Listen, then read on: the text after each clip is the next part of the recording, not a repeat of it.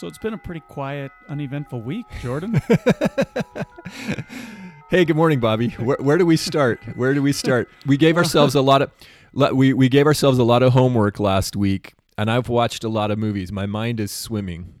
yeah. It's a it's a smoky, eerie day outside. It's not too windy, but Yeah, here, at here least in, now in Utah, At least now it's um the smoke out there is um well, it kind of comes it's and goes. It seems like it's a little bit back. Oh, because of the Parley's Canyon yeah, the fire. Parley's Canyon's on fire and there's been a lot of evacuations and so we, we hope everybody so what you're saying is is domestic terrorism is better than foreign Well, terrorism. I just found it I found it I found two things. Again, I I, I know some people that live up in that area. Um and so and anybody up there, I hope that if you have to evacuate and everything's going okay and you stay safe and that your home Stay is effective, spared, too. all that stuff. Yeah, safe and effective are two words we're going to talk about today, I think. But but um I was reading the KSL article about the fire because I was curious will they say how the fire was started because that's always that's been something that's been moralized just like everything else recently and you know if the if the if a fire if a forest fire starts by lightning which most forest fires do then it's okay but if a forest fire starts from a campfire or someone shooting or something then it's not okay and evidence of climate change or something but Well, climate changes naturally. Let's just let's, Right, every time right, somebody says climate change, I want to just point that out. That climate has changed for the history of the entire Earth. But this, I, I should just pull up the quote, but I don't want to. But KSL said that, according to authorities, that the fire started from the faulty catalytic converter of a car driving up I 80, and it Just sparked right off of. I-80. And I just thought that's really, That's bizarre. really specific. Like, not that a car threw sparks up for some reason, but a faulty catalytic converter. I, I don't know. This car catch on fire? I don't. They didn't elaborate. I'm like, so.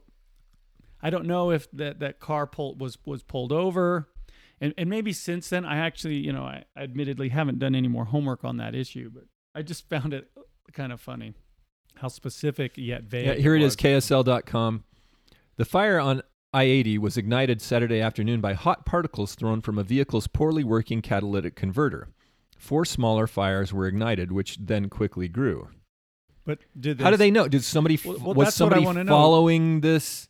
But did they did the car pull over? Did so they know who who the driver was? Was I, just it's it's it's vague yet super specific, but neither here nor there, I guess, for now.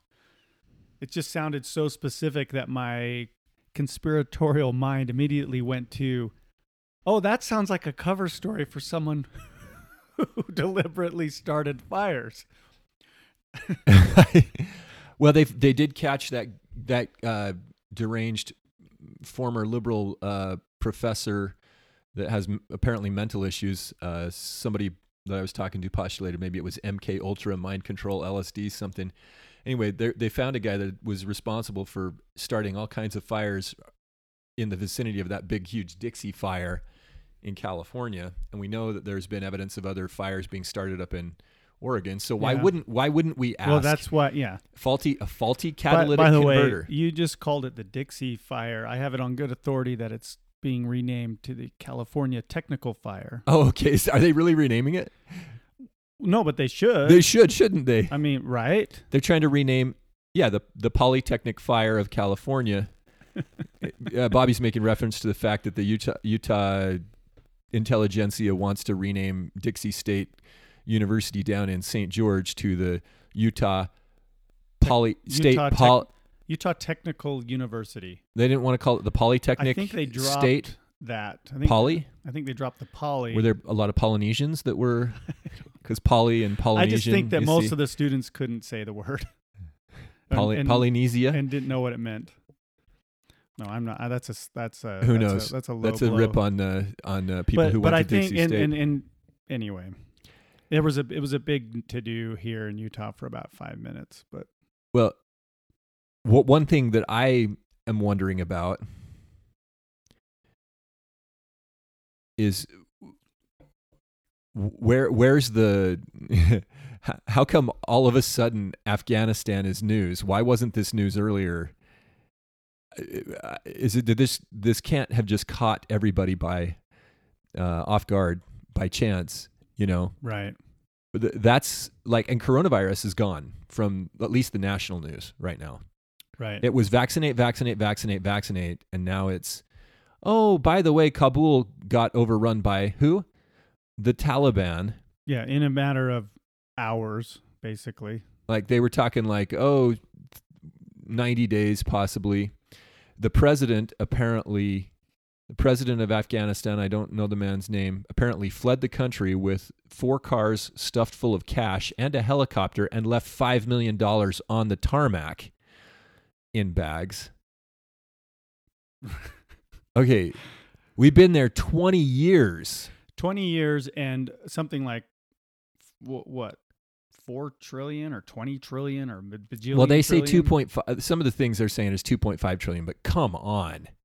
There were Donald Rumsfeld announced the day before 9/11 that two million dollars were missing from the Pentagon. Not 2 million. two trillion. Sorry, Yeah. that was a, that was a mistake. A- a That talk about orders of magnitude. That was that was orders of You're missing of several zeros. I Yeah. don't even know how many Two zeros. two trillion. Uh, two trillion. That was uh, six zeros.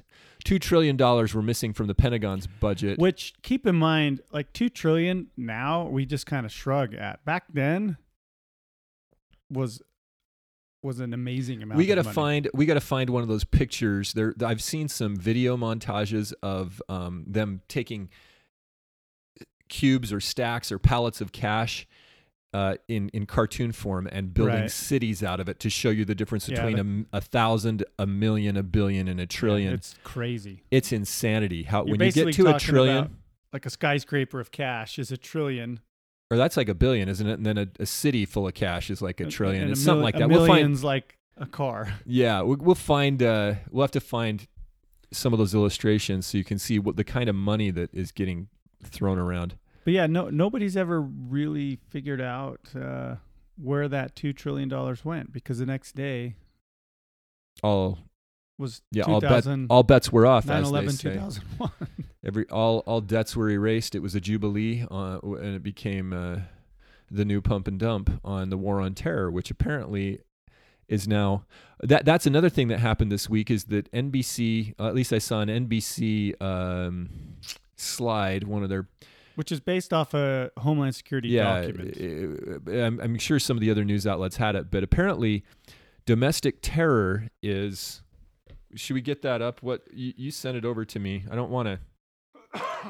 I would hate to misquote the government and NBC, but apparently, um,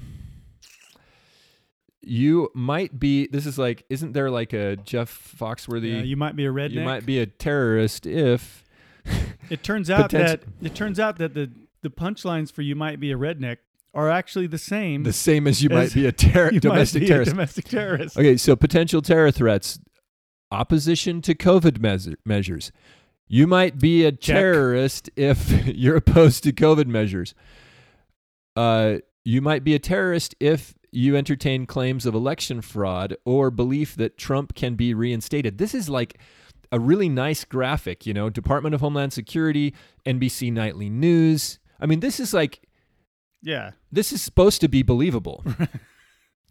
okay, the third potential terrorist, and I don't understand this one. They just their bullet point is 9/11 anniversary and religious holidays. What does that mean? If you if you believe in 9/11 the 9/11 anniversary or religious I- holidays? I, I'm guessing that maybe the talking head said that maybe 9/11 anniversary would be a time when a domestic terrorist would act. I don't.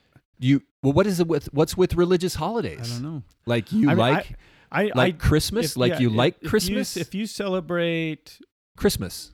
Christmas, That's a religious holiday. Do you are you aware that Christmas Easter. Christmas is a religious holiday? The to break down the etymology of Christmas, it's got the word Christ in it. I think and I think mass, Most, I think both most of which- people are still Is nominally the public aware, of that? okay.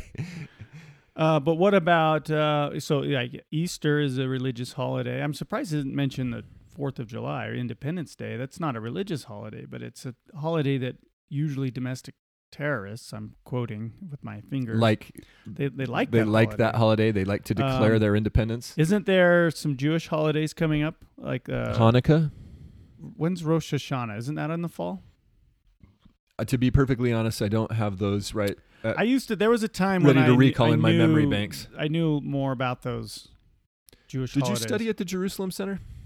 No, but I've been there. Oh, okay. I spent one night there when it was empty and closed to students. Really? Yeah, There's probably a good story behind that. it is a good story, but not not for Not for today. Not for the podcast today. It would uh, possibly. Uh, Was it a, a church commando mission? no, it was nothing so. Uh, so Tom uh, Clancy esque. right? Okay. But I've been there. It's very. It's a really nice building, and it has a great view. I can't imagine the the real estate value, but the church does not own that. It's a it's a lease. Oh, really? It's a 50 or 99 year lease, which recently expired and was renewed, if I remember. So right. 99 year leases sometimes end badly, uh, a la Hong Kong. Hong Kong's in the crosshairs right now because of what's happening in Afghanistan. Why? Because China's looking at that and going, the Americans are powerless to stop any. They can't even stop a ragtag group of Taliban. What are they going to do against us when we march onto Hong Kong? Well, I think they kind of already, already- took over Hong Kong, didn't they? or they've already tweeted out basically saying that like we see this and uh, or was it Taiwan? I get those mixed up. Oh, you're talking about Taiwan because, I, yeah, Hong Kong Hong Kong is is was leased by the British. right. They had like a, a treaty that was it 1999? I can't remember. They turned over the main control to uh, back Something- from the yeah, British to like the. Chinese. But anyway, it's been a, a tumultuous week. We promised you last week that we were going to do some movie homework. It was 1998, and they had a hundred year lease agreement, or a 99 year lease agreement. Excuse me. for Hong Kong. Yeah. Sorry to interrupt, but we want to get our right. facts straight. So, for the last 20 years, China's been sort of carefully manipulating the situation, and now they've got, because it's connected to mainland China, Right. and they've always seen it as their territory, just like they see Taiwan as their territory. Right. And so now Taiwan is sort of the, the issue. It's like Hong Kong is kind of a done deal. Right. They're rounding up pro Well, pro democracy, whatever that means, protesters, pro freedom protesters Before before coronavirus shut it all down, there were pretty robust uh, protests happening in Taiwan. In Hong Kong. In Taiwan. In Taiwan, or, or I don't know. Taiwan's the island. I get these things mixed up on. You're you're remembering all of the the millions of people out protesting the security Maybe laws Hong in Kong. Hong Kong. Okay, it was yeah. Hong Kong. And now that's right. that issue seems to be put to bed because now the Taiwanese are complaining that China is overflying their sovereign territory with um, fighter jets. Right. And they're separated by the strait, this narrow uh, neck of water. And um, the the Taiwanese now, for you history buffs, this will just be rough, but Chiang Kai Shek fled the country. He was after World War II. Mao and Chiang Kai Shek uh, were vying for power in China, and Mao took over. And Chiang Kai Shek, you know, the communists took over. Chiang Kai Shek flees to the island of Formosa, I believe is what we would call it. You're right. And there they set up what's commonly known as Taiwan. And in the 70s, I believe the Chinese or the 80s, the Chinese somehow convinced through diplomacy the United States to take a stance that Taiwan's not like, like it's it's strange because Taiwan is an independent country. They have their own elected elected officials. They run their own commerce. They speak a different language. Uh, I think it's Cantonese versus Mandarin is the idea between mainland and, and Taiwan. And, I think it varies region to region in Taiwan. I, I, I don't remember exactly, but they they walk like a duck, they quack like a duck, they talk like a duck. They've been for decades acting like a duck, and they have no lease agreement, and all of the essentially Chi- communist refugees that didn't want to be on the mainland fled to Taiwan. They're a different country, Right. except that China somehow convinced the world to adopt what they call a one China policy because there was the essentially two Chinas, the one on the island and the one on the mainland after the split after World War II.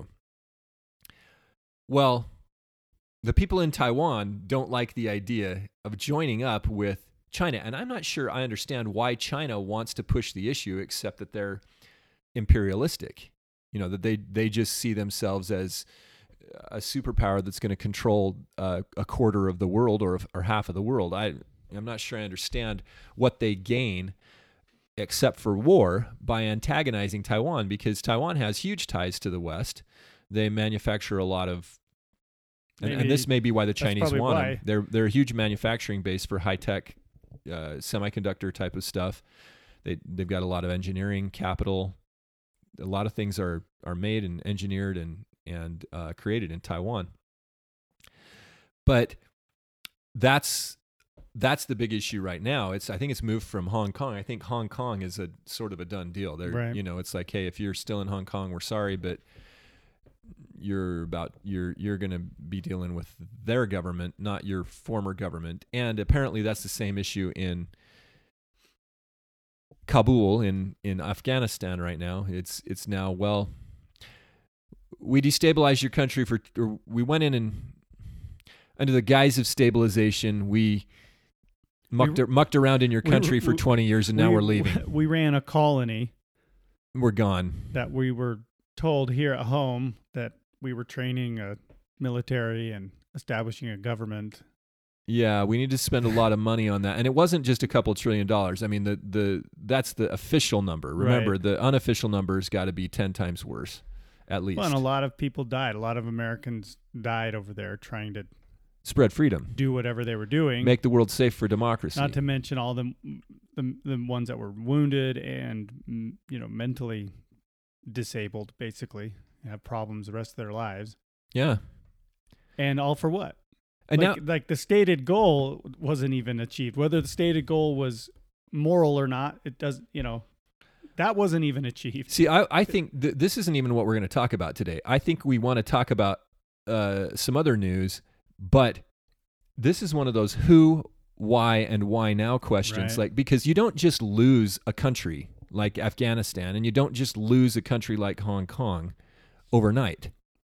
And- you don't unless now, you do. the but the but the British the British lease on Hong Kong was up 20 years ago, and you can see how the through creeping social integration, the, the and financial pressure and military pressure and pr- just bl- uh, physical proximity, that Hong Kong was the writing was on the wall there. The, there, I think there were a lot of people that thought they were going to get away with it, but the writing was on the wall. It's Mhm. too it's just too far away. Taiwan is separated by water. That's a different story. But Afghanistan, the thing with Afghanistan is like we we we were in there for 20 years and you don't you don't just lose it you know it, it, especially if what we saw in the media was accurate the last 20 years. So that so the question is what happened? And i think the point is that what we saw in the media was not accurate. The the point that's the main point is that it was never stable. It was never you know it was never as good as anybody had put it portrayed it to be. The only thing that was holding the continuity over there was american troops. Right. Right. And uh, and American air power, right? Flyover, continuous bombing and pushing back of the quote Taliban. I don't even know if it's the Taliban.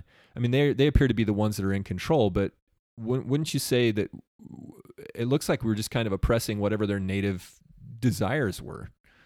Probably. I If- mean, I don't. I'm not an expert in this. How come there aren't a bunch of warring factions?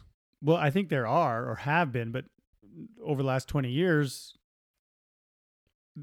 And maybe they've the, kind of picked and chosen who who the bad guys are in those. the enemy of my enemy is my friend, kind of a thing. Right. Well, I think this is big news, but we, we probably we'll probably come back to this. I think this is especially considering the recent pronouncements that domestic terrorists are okay this is the we're talking about the anniversary of 9-11 and, and department of homeland security the people that are supposed to know what's going on the people that the department that was created and sucked trillions of dollars away from the public over the last 20 years because of 9-11 which was blamed on remember osama bin laden who theoretically came from afghanistan all the way over here to get us we were supposed to fight them on their soil so they wouldn't be fighting us on our soil. okay, that that uh, corporate entity, comp- company controlled governmental agency, whatever, Department of Homeland Security, claims that the biggest threats to the biggest terror terror. Okay, now now I'm sidetracked myself. Terror. The the let's just be perfectly honest here. The biggest terrorist organization that exists in the world today is the corporate media of the United States of America. They are the terrorists, not the Taliban, not the domestic threats. Okay, think about it. Who is who are the people that have been driving all the fear in, in Well, our who- nation? Who's been terrorizing? They've you? been terror. Who's been terrorizing you? Is it the Taliban? Has the Taliban been terrorizing you the last twenty years? Who, who's been who's been uh, fomenting all the terrorist plots that have been foiled? Nine out of ten times, it's the FBI that's complicit from all the way back. The Christmas Right. tree bomber in two thousand five or whatever. It's the FBI. The Gretchen Whitmer kidnapping thing. It's the FBI. Half of the people they wrapped up in their dragnet were informants. shoe bomber. Yeah. Okay. Anyway, so are, this is the strangest cognitive dissonance, the strangest contradiction. The potential terrorist threats today on the 20th anniversary of 9 11, which is coming up next month, are, according to the government, people who oppose COVID measures who claim there was potential election fraud. Remember, we've been through this. Copious and clear evidence of election fraud exists. People who believe Trump can be reinstated. I think that's a stretch. I don't think. They're just. I don't think there's not even a real. there's no real possibility Trump's going to be. Trump. There's no real possibility Trump's going to be reinstated, but that but they've lumped that in with election fraud because they want to make it look look absurd.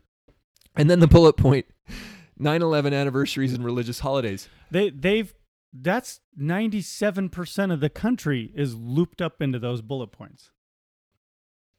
The 3% that's not work in the intelligence communities. They're the people who came up with that. They're like that's that's absurd. everybody falls into something in there. Everybody, you ever bought a Christmas present for anyone ever? You might be a terrorist. Here's your sign. So, is that the same guy, Jeff Foxworthy? You might be a redneck, and here's Yeah. your sign. I don't know if he does the sign, but Uh, but yeah, Jeff Foxworthy made a lot of money off the you might, You be, a redneck. the here's your sign comedian was uh, Bill Engvall. Oh yeah, he's kind of in that same uh, mold as Jeff Foxworthy. Yeah, where did those guys go? I don't know. We need them back.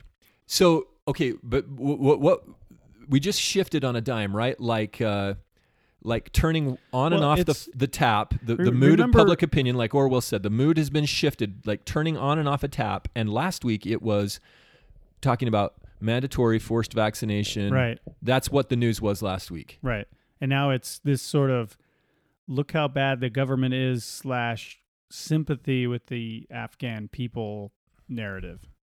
I don't even know what it is. We, I think we're in flux. I don't think we know what the narrative is Well, it's, yet. it's really strange that the the media that runs cover and interference for the Biden administration is suddenly okay saying this is a really terrible situation and Joe Biden is largely responsible or his administration. I don't think honestly, and I, I'm not saying this just to to be funny or coy. I don't think Joe Biden knows what's happening from day to day. He's on I- vacation right now. I really I think vacation is just a PR way of saying he's out of the way because he's confused. He doesn't remember what's going on in Afghanistan. I don't think he is mentally healthy. I don't think he is coherent. well, right now, as we speak, the news is that they're going to send 7,000 troops to the Kabul airport. Right, which is more than double than we had in the country before the withdrawal. Okay. I didn't know that. That's funny. We were withdrawing 2,500 remaining troops. And you remember Trump got Right. lambasted and skewered for suggesting pulling troops out. right. just a couple years ago. And then let's not forget, we'll link to this. Go look up Ron Paul's "What If" speech from like what 2007 or something, when he basically said, "What if everything we're doing in the Middle East is terrible?" And as a result of our actions, and is going to create all kinds of problems. What if? what if indeed? Well, we could see it come. That's the thing. It's it's planned this way. It's but Biden's Right. Biden's not in charge. Everybody's blaming it on Biden. That's funny because this. Well, he is CNN, the, he's the president of the United States. He's going to get blamed or given credit Well, regardless. But this is an intelligence and military. it's funny how. MSNBC. If you look at some of the MSNBC headlines, they're still ripping on Trump. Like mm. Trump Trump made a comment as if he's somehow credible. Blah blah blah. Mm, mm, right. But The- but but they're they're they're laying it at Biden's feet, and th- that's interesting because we have I have it on good authority that we have a bigger audience than MSNBC. That's a possibility. Uh, by oh, by the way, uh, so, speaking of audiences, there was some news out that Jimmy Fallon did a little bit about uh, how the white population, the non-Hispanic white population in the United States, census over census over the last ten years has declined by eight percent or something like that, and his audience gave this thunderous, you know, overly exuberant applause to the point where Fallon even commented, uh, "That was awkward." And um, anyway, the commenter made, I think it was Paul Joseph Watson or somebody on Summit News, and they said, "This is." and He proceeded to do some jokes about white people and uh, us being in decline, and and then Watson basically comments, "This coming from the man whose audience has declined tenfold since 2014." Right. Fallon used to have an audience of like 10 million, and now it's down to a million. So, if we want to talk about censuses in the last 10 years, Well, I, I think the census information or this news is great because it's another census or two, and then white people can flip the tables and and declare We're the minority. minority privilege, right? Isn't that how it works? no, you just no, you. Or is it just that people hate white people because it's easy to hate white people, and it's socially acceptable? Listen, uh, that that whole line of thinking, that whole school of thought, is so detached from reality. The the the average Joe, the average American, is baffled. I think by the anti-white self-loathing that you see coming Oh, from yeah. the ivory towers of university and newsrooms and you know places like MSNBC or the Jimmy Fallon show. It's so it's well, that's why he only has a million listeners. It's why he's lost 10, 10 fold.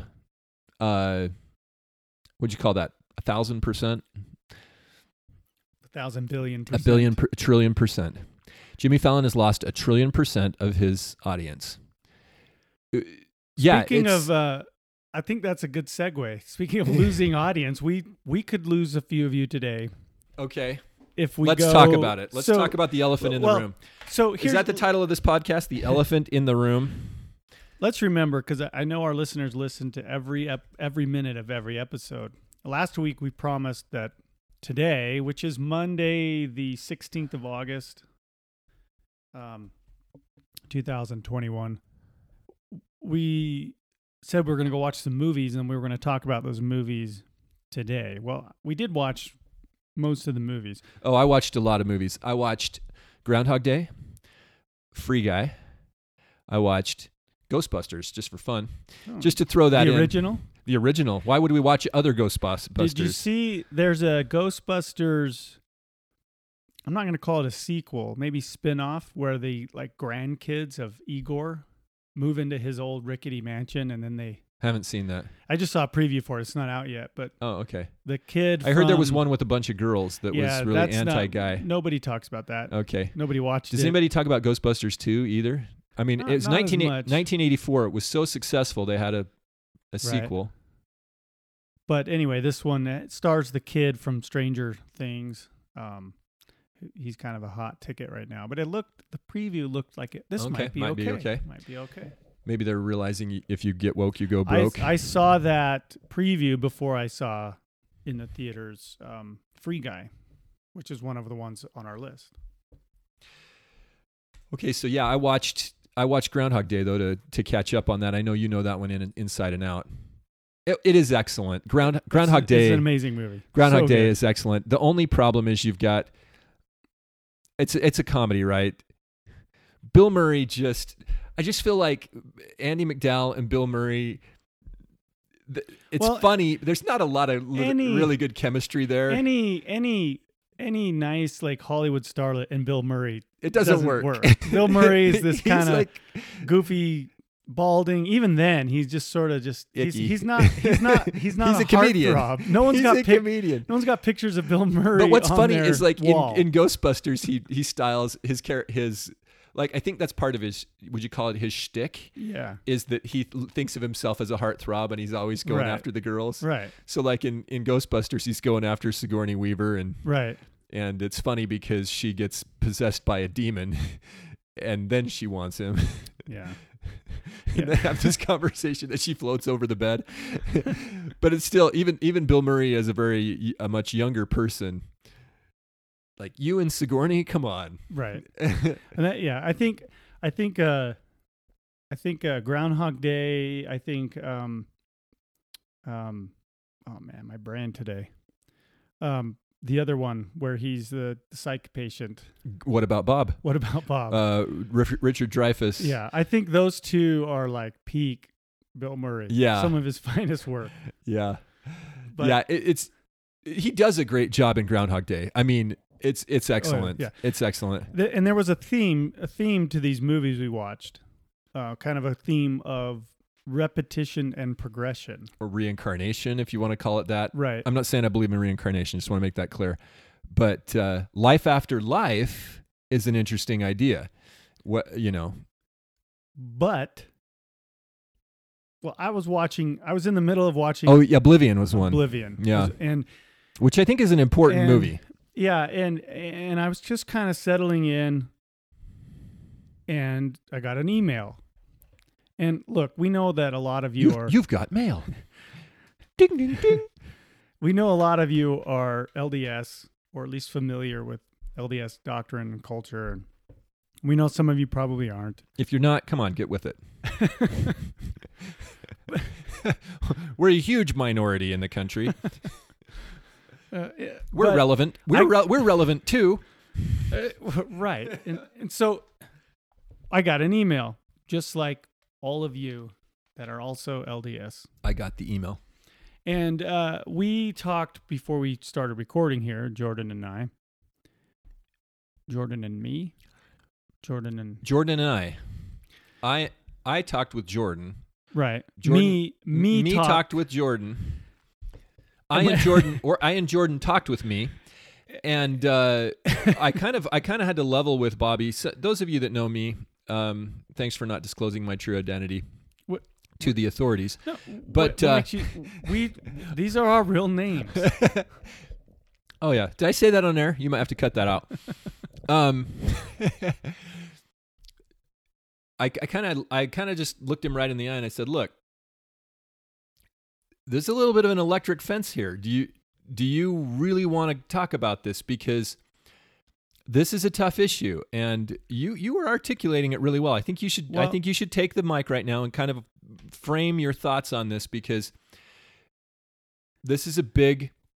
big issue, especially for Mormons, Well, it- especially for people in Utah. It is a big issue, and let let's uh, let's fill everybody in. The email was, of course, from the first presidency, which carries some significant weight. Now, for the for the non-Mormons out there, is there a second presidency? no, Okay, I just wanted to make sure.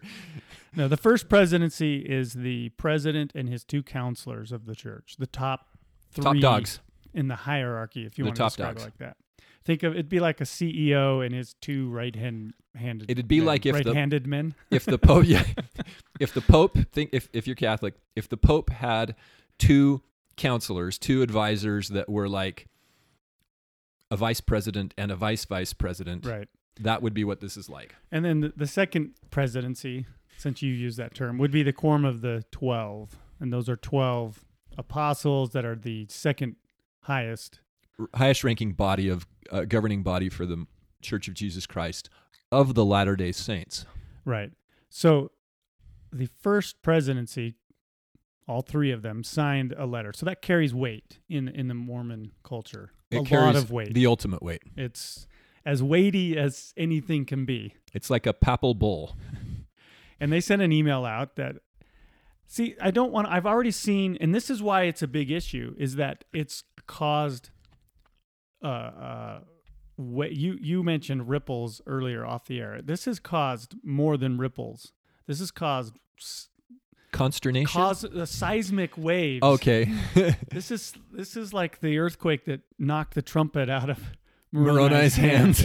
everybody's feeling this in some way or another especially here They're grappling with it, in, right? the, in the United States. I don't know if this was emailed to international members. If you're if you're an, uh, a listener that's LDS in an international country, an, an other country, if you're in an international country, an inter, That's good. that was good, Bobby. That was good Bobbyism.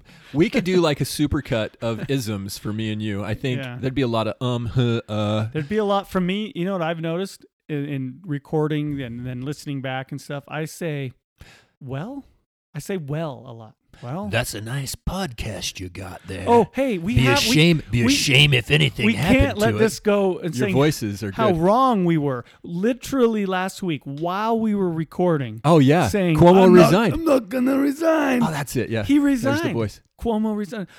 I just want you to know I'm resigning out of pure, unadulterated. Even though I'm an adulterer, I want I want you to know I'm doing this out of love for New York. Love for the I women. love New York. I love the women of New York. And so I'm gonna resign because I love New York so much.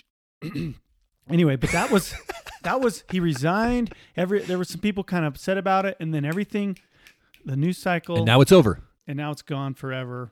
He might not even resign. He could probably just say like he's still the governor. like he said, I'm going to resign in two weeks, and, and oh yeah, did he say two weeks? Yeah, he like, may uh, not actually do it. he might just say everyone's no one's looking anymore. I'm just going to stay here. Chris, tell everybody I resigned. Hey, Chris, tell the Taliban. Call up the Taliban. Right. So, so we were. Change the I, I, news we we cycle. couldn't have been more off on that, and I, I was surprised that he resigned. And anyway, we we uh we were we were where were we? Last week? No, why did I start talking about talking about Cuomo? Well, because we were wrong. Okay, we were wrong, but, but y- this- you you this- were you were like not expecting to have this conversation this week. well, Which we're, looking right. back, we're See, I just did it. Well, well, we yeah, but that it makes us sound thoughtful, kind of too. but it's not a good thing for public speaking when you him and ha and um Mm. and well uh, uh, uh I'm repeating myself. So I bear you know, with bear with me. That's one of my little pet peeves. of the, you, you hear that a lot in the Mormon public address please culture. bear with me. Mormons every week in church, just some random member of the congregation is asked, usually with at least a couple of days to prepare, is asked to give a, Yeah. a talk, right? And eight out of ten of them begin with, "Um, "Bear with me, please bear with me. I didn't really prepare anything. Just bear with me." It's like, nah, no, just take ten minutes and prepare something. Not- Don't make me bear. Don't make me you bear with. anyway, but this email came out from the first presidency. And do we want to Remember, the big news was there was a huge push on vaccinations, and we were the last three weeks. We've been trying to get away from the COVID issue. We tr- we've been trying, dear listeners. We've been so trying to get away from the COVID issue. We even assigned ourselves homework assignments to watch movies, and this is what's great about the the uh, the Flood Bruno Omniverse program, which is still in beta. Um, someday I'd say it's pre-alpha. we, we're, try, we're trying to get the costs right, but inflation keeps nipping at our heels. So we're not sure whether to charge a, thousand dollars, a million dollars, a billion dollars, or a trillion dollars. 2.5 trillion. Yeah, we're working we're working on it. But uh, where were we? Well, Uh, we, we we assigned ourselves homework, and what I was saying is in the in the flood Bruno Omniverse. Homework is fun. It's like watching good videos, good movies, right? Right, right. so we had all these movies we were going to watch and we were going to talk about existential philosophical symbolic hero's journey Yeah. The stuff that- reincarnation honestly, stuff honestly, it's this kind of stuff that Eternal when- progression. When we said, "Hey, we should maybe do a podcast," it's kind of stuff we We really imagine talking talk about that. more, but we also didn't imagine that by now. We I think we both thought that by now, here in the late summer of 2021, Well, we even pos- we We even all- postulated that we'd have a break this summer. true, Th- true. this was the time to to like the eye of the storm. and I think we had that for about 15 a month and a half. yeah, Well, I was but we it was four weeks ago, three weeks, uh, three podcasts ago. We s- w- w- we were talking about peak insanity, and we thought that each week it couldn't get worse, and that there was this rhetoric building about vaccines, and there was all the, it's the thing is the rhetoric is contradictory mhm. super contradictory just like the where we started out this podcast where DHS is saying the domestic the domestic terror threats are X, Y, and Z. Oh, and by the way, Kabul just fell to the Taliban, who are the people we blame for having brought down the Twin Towers 20 years ago. But right. but don't worry about that. Worry about your neighbor who is concerned about the COVID Well, measures. And in so doing, they they took they took Kabul, they took this the and- whole country of Afghanistan. and inherited all the American weaponry and planes and helicopters and who knows what else that we had Well, spent all that money on As- to give to the Afghan army As that we were supposedly training. as Dr. Stan Monteith, uh, rest his soul, used to say, we have the best enemies money can buy.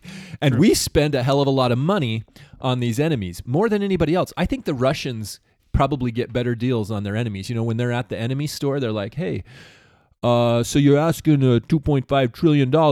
I need some voices here, Bobby. You're asking 2.5 tr- I can't do a Russian accent. comrade. You're asking 2.5 trillion dollars for these enemies. How about 1.8 trillion? Not 1.8, 1.9. I'll tell you what. That sounds a little bit Indian. We'll do. I'll do one trillion even because you know what? You're a nice guy, Okay. and I like nice guys. Donald Rumsfeld walks into the enemy store and he's like, I've got 3.5 billion dollars to spend on enemies. How can we turn that into six? Yeah, yeah. Well, I was sitting down watching Oblivion. Oblivion, and I was trying to get good into good it, Good title. And that's when that email arrived, and I got distracted. I don't think we need to go through the email line by line, or should we? Because there's some really some important things in there. the that, email the email is the elephant in the room if you're LDS and we have a predominantly LDS audience and so we're going to talk about the email for all the reasons that Bobby just outlined. It reverberated sure, yeah, the news cycle's moving away from vaccines for now, but this is going to still come back. It's it's going to be an issue and um well, it you it- probably were masked up in church yesterday if you're a good follower. this is why I want to talk about it, though. I don't necessarily want to get into the nitty gritty. So, Why not?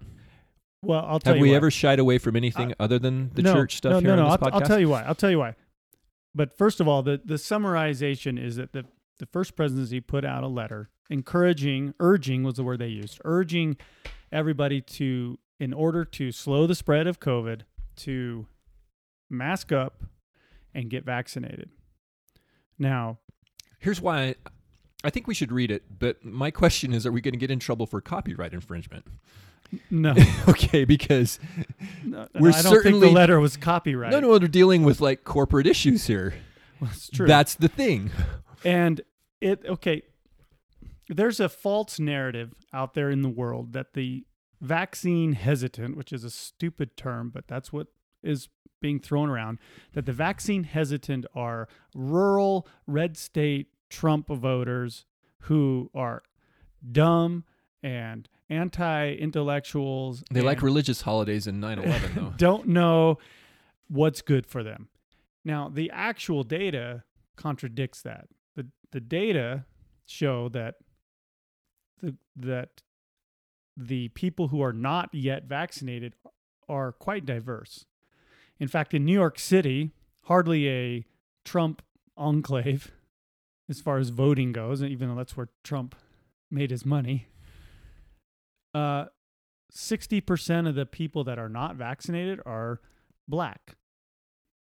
Blacks, again, are- demographically are not Trump voters. Does this have anything to do with the government giving a bunch of black people syphilis? In I, the, I, it in the 60s it or could. 70s, Those- whenever that was, That was was called. Tuskegee the- yeah, syphilis project? it could. It could. I don't know. Um, New York City, by the way, is inst- inst- instituting vaccine passports, which people are pointing out that now black people, or at least 60% of black people, are now barred from concerts, restaurants, and other things that require these passports. Okay, just uh, if you're black, if you're black, listen to Wikipedia's first lines about the, what they call the Tuskegee syphilis study, and then ask yourself why you would take a, a vaccine that the government is pushing. The Tuskegee study of untreated syphilis in the Negro male, informally referred to as the Tuskegee syphilis experiment or Tuskegee syphilis study, was an ethically abusive study conducted between 1932 and 1972. 40 freaking years. Well, 40 years that they admit to it. to Right. Stuff like that. That was they were giving these African American men or black men who th- they they were told they were receiving free health care and they were not. They were receiving syphilis. right. okay. So, yeah. So you think now that some of these exact same, literally the same individuals involved with that are going to now, f- another 40 years later, I guess it wouldn't be too many of the exact same individuals. Yeah, that's that's a s- maybe May- a stretch. but some of the same, uh, of course, the same institutions are performing another giant unethical experiment. Right, and you know, it also the vaccine hesitancy or or I'm just not going to get your damn vaccine attitude is a lot also along age lines because kids aren't affected. Right. And and a lot of people I think don't realize it, but they kind of get the feeling that it's it's old folks. Statistically, we pointed this out on the program before. Half 40% of the people died in nursing homes. If you're in a nursing home in America, you have like didn't do nothing. Thank you, Andrew. Andrew, could you get your thugs to just back up for a minute? he didn't do nothing. I didn't do He just forced them to stay in these nursing homes. Well, The- and yeah. in, in New Jersey and in New York, a, a vast majority, not a vast majority, but a, va- a vast minority, a significant minority of COVID deaths, deaths attributed to COVID in America occurred in nursing homes in the East, New Jersey, New York in particular. So this there's this narrative, there's this idea that people who the only people not getting the vax are the Trumpists, the Trumpers, the rural Americans, and it's not true. Trumpeters. Trumpeters. But Utah, Utah is a is a state that is full of a lot of rural, conservative, religious people. Here's your sign. right but we we are our vaccination rate if you trust the utah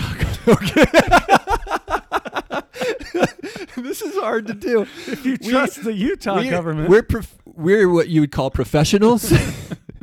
if you trust the utah government which has already gotten caught once fudging vaccine numbers We will be your single source of truth. uh, Can you say that with a Spencer Cox accent? I've- I've- he doesn't have an accent but he does have a really weak hey guys, voice we'll be your single source of truth. i promise okay well we'll be your single source of truth okay please please i'm just so tired of protecting you Today will be a day that lives on in destiny. our rendezvous Our- with destiny requires me to protect you and i'm so tired It's a of doing day that, that lives in destiny. okay Utah's vaccination rates are just are right in line. If you trust these numbers, are right in line with basically the rest of the country. Basically, about 50 ish percent of the country is A little over half. has gotten. And, and now again, Again, if you trust the numbers, if you trust the hard- numbers plus the categorization of fully vaccinated, which we now know because of boosters, no one's ever going to be fully vaccinated. right? That's a very long roundabout way of saying this letter comes out saying get vaccinated and wear a mask. Now let's Okay, let's read the let's read the letter. okay, Can I read the letter? Yeah, but before you read the letter, again, what we can't I don't think the weightiness of it can be overstated.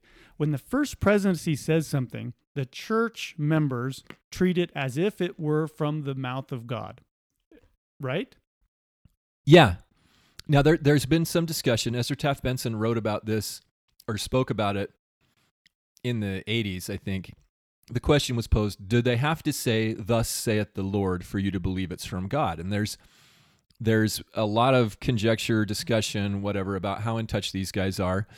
And, you know, I'm sure our audience members have differing opinions on that, but I think if you're honest, you will admit that especially if you're in, in Utah, you'll admit that we have sort of a cultural expectation that the things that the first presidency says are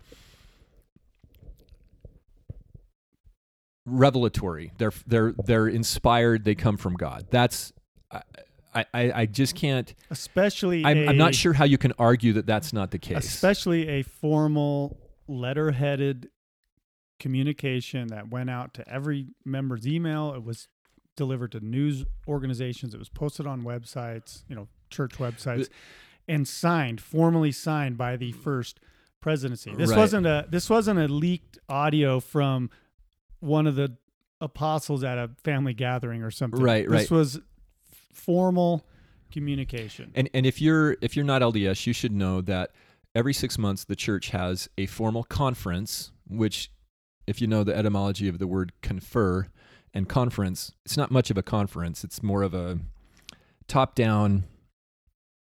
A lot of speakers a few, teaching. A few years ago, I went to see Jim Gaffigan live Okay. In Salt Lake City, and he was playing up against the LDS, General, Conference. the Saturday evening session. Really? Which which oh, that might be the thing that in Revel, the book of Revelation that was that isn't but is.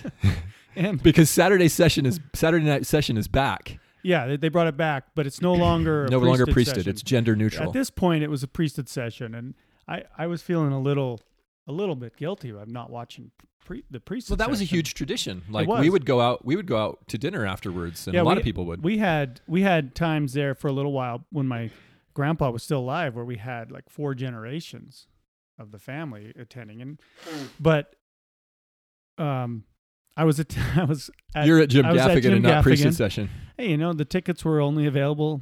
We went. I went with my wife, and Jim gets out on stage and he says, "So I hear I'm competing directly with the Mormons."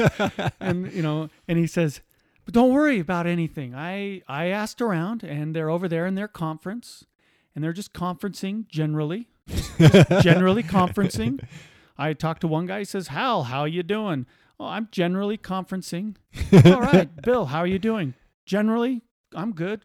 Just conferencing. Good, good.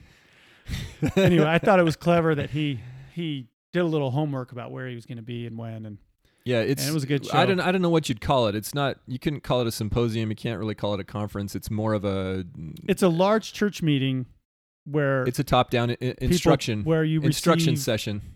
Yeah. And and that's okay.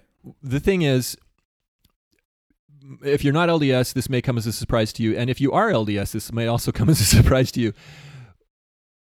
The church has changed over the last 15, 10, 15 years. Its focus in the regular meetings every week to discuss what was just talked about in the prior conference. So we regurgitate, we recycle, we we revisit the conference material repeatedly in our in our sacrament talks, in our relief society, and does hey do the this is a question I had the other day. Sorry, this is a good tangent for the ladies out there. Please comment on the on the website mindvirus.show. Uh, you're gonna like this. Does the Relief Society actually bring relief? I was wondering if maybe we could like could it better be called the Anxiety Society, or are there other things we could like to be more honest about the Relief Society? Does it bring relief to you? you the, you ladies, I know that there's compassionate service and everything, Is and there- is there any other kind of they service? bring. I guess there is. well, in the elders quorum, it's sort of begrudging service, but the, we have the begrudging service committee in in the the, elders, elders quorum. It's, a, it's usually a disservice. well, usually when we help people move or do their lawn, they got to It's the hire please, professionals please- to fix everything. please don't service service. Um, Yeah, the begrudging service of the elders quorum. No, now, I'm I'm being honest here. I want you ladies to be honest because I know there's the compassionate service, and when a, a girl has a baby or a she has a surgery or something like that, or there's a funeral or something, you guys are excellent. Like the the ladies are excellent. They do these these great things. But but really, week to week, day to day, is it a relief society? okay, is that the is that a good name for it? I'm just asking. I'm just asking. Now, please, please be gentle Well, with other- your comments. I'm- other- It's an honest question. Other things, uh, especially with the ladies, have been renamed recently. You know, they got rid of all the young women's group names, and now they name them numbers. Really? Yeah, so they the bee, beehives, I was not aware of this. When did this happen? Mia Maids, and the laurels. Now, How how long ago did this happen? have now been are now called young women one, two, and three. When did this happen? Within the last maybe year or two, three. Two? I haven't had a know. daughter. I haven't had a daughter in the program. So anyway, But but I I mean we missed the last year because of COVID. I'll be honest about that. so But why don't you read? You should read okay, the letter. okay, but, but but remember to to recap just for context. Every week in and and that's every other week now. Relief Society and, and Priesthood, where you do a lesson. It's a it's a conference talk lesson. You you've got to focus it on a conference talk. So the the LDS General Conference dictates what will be talked about almost predominantly, except for the correlated lessons in Sunday school, worldwide. Right. Okay. So why were why were we bringing up the context of of general conference and how that uh, Well, I think it- sets the tone? It illustrates how focused we are on the leadership. I think that's why right.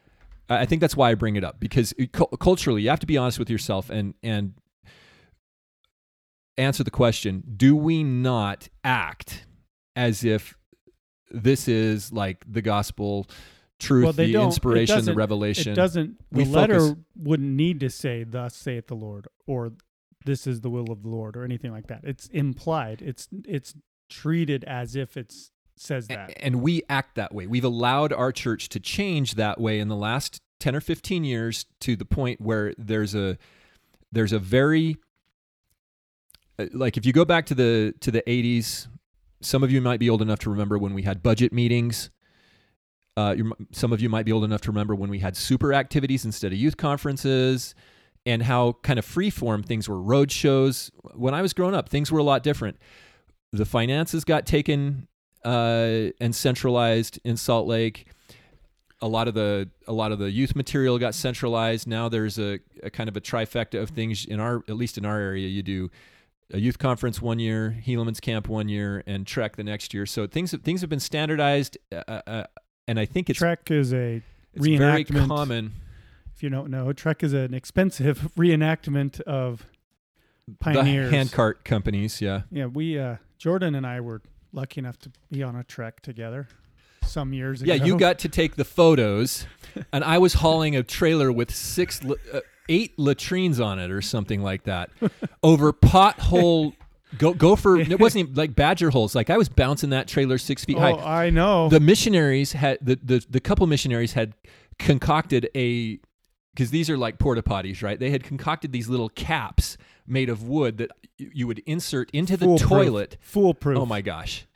You insert them into the toilet and and then screw them up, up it, like with, with a screw mechanism, tighten them up so that when you're bouncing along the the uh, roads that you The wouldn't contents- get the contents. Yeah. Foolproof.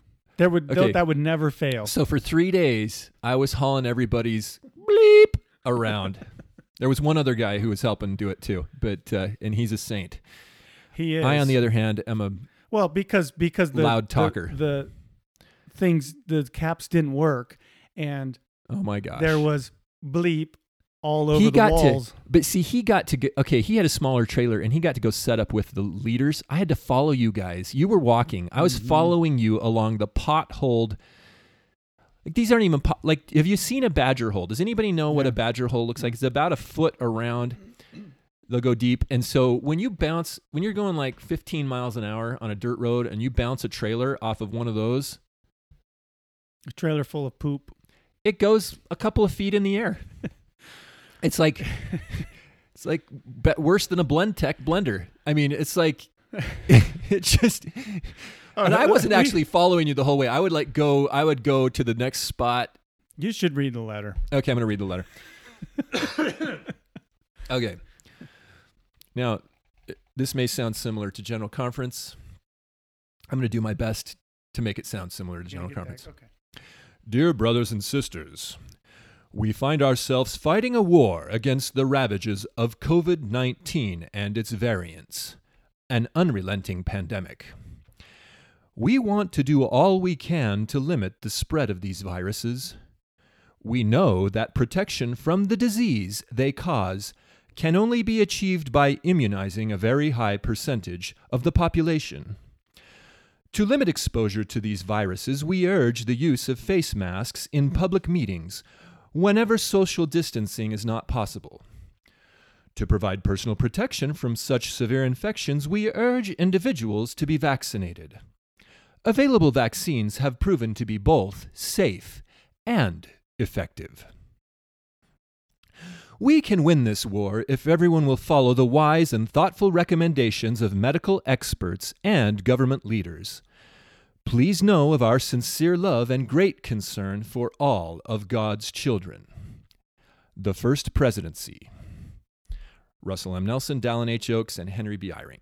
Should we point out some of the problems with it? Not just pause on. Well, the- remember- pause on the urgings that that. Okay, they- but remember, we have been talking about the censorship. The problem is the censorship. There, to be unaware of the censorship is to be completely oblivious. right. There are, there are a myriad, a plethora. Would you say a plethora? would you say I have a plethora? A plethora. What There's does a, plethora mean? El guapo. We there. There's a myriad. There's a, a ton. Hundreds, thousands of, of high level professionals, medical professionals, and experts who disagree with the narrative that's going on. In fact, there's a high level virologist that's out there that worked for Pfizer and a lot of these bio companies that's out there warning we need to stop. He's a vir- he's a believer in vaccines, but he's warning we need to stop vaccinating everybody because we're creating antibo- antibody. No, we're, we're creating mutations. That's different Right. than anti- antibody dependent mu- There was one. enhancement. There was one doctor who used the word deranged, where where- we're causing the immune system be, to become deranged, There's a Harvard. interfering with its ability to actually create natural antibodies, and so that people people who have had these are more susceptible to variants because of that, and that that's a theory, or that that's what he was postulating. But let, let, Well, there was a there's a Harvard guy that was saying we're we're ruining people's faith in the medical establishment. His reason well, for not how- doing yeah, this, That's his reason was like, hey, you guys, we're we're li- literally killing a generation here. They're not going to believe that we have any credibility when we do this right. because because they don't. But like, there, there's so many things to talk about here. You brought it up. The the first of all, the flavor, the the the tenor, the uh, Well, the, the style of the wording, the ravages. They, of- it sounds the like a- war. it's it's it sounds It's a like war, it and there are ravages. written by like a neocon government, you know, like some Donald Rumsfeld flunky. or somebody who writes for the Associated Press we are with in, an agenda. We are in a war, so right away they're putting this in, into alarmist terms. What we're in a war of a you know a ravaging virus, an unrelenting pandemic. Those I- are words that are unnecessary to describe I- our situation. I put the I put the uh, statistics up on the website on I think our first episode. Now that they've changed a little bit since then, but this remember time goes on, and we have three million people that die in this country every year. I estimate that we, due to the seasonal nature of the coronavirus episode, we had an extra one quarter of one person die per thousand.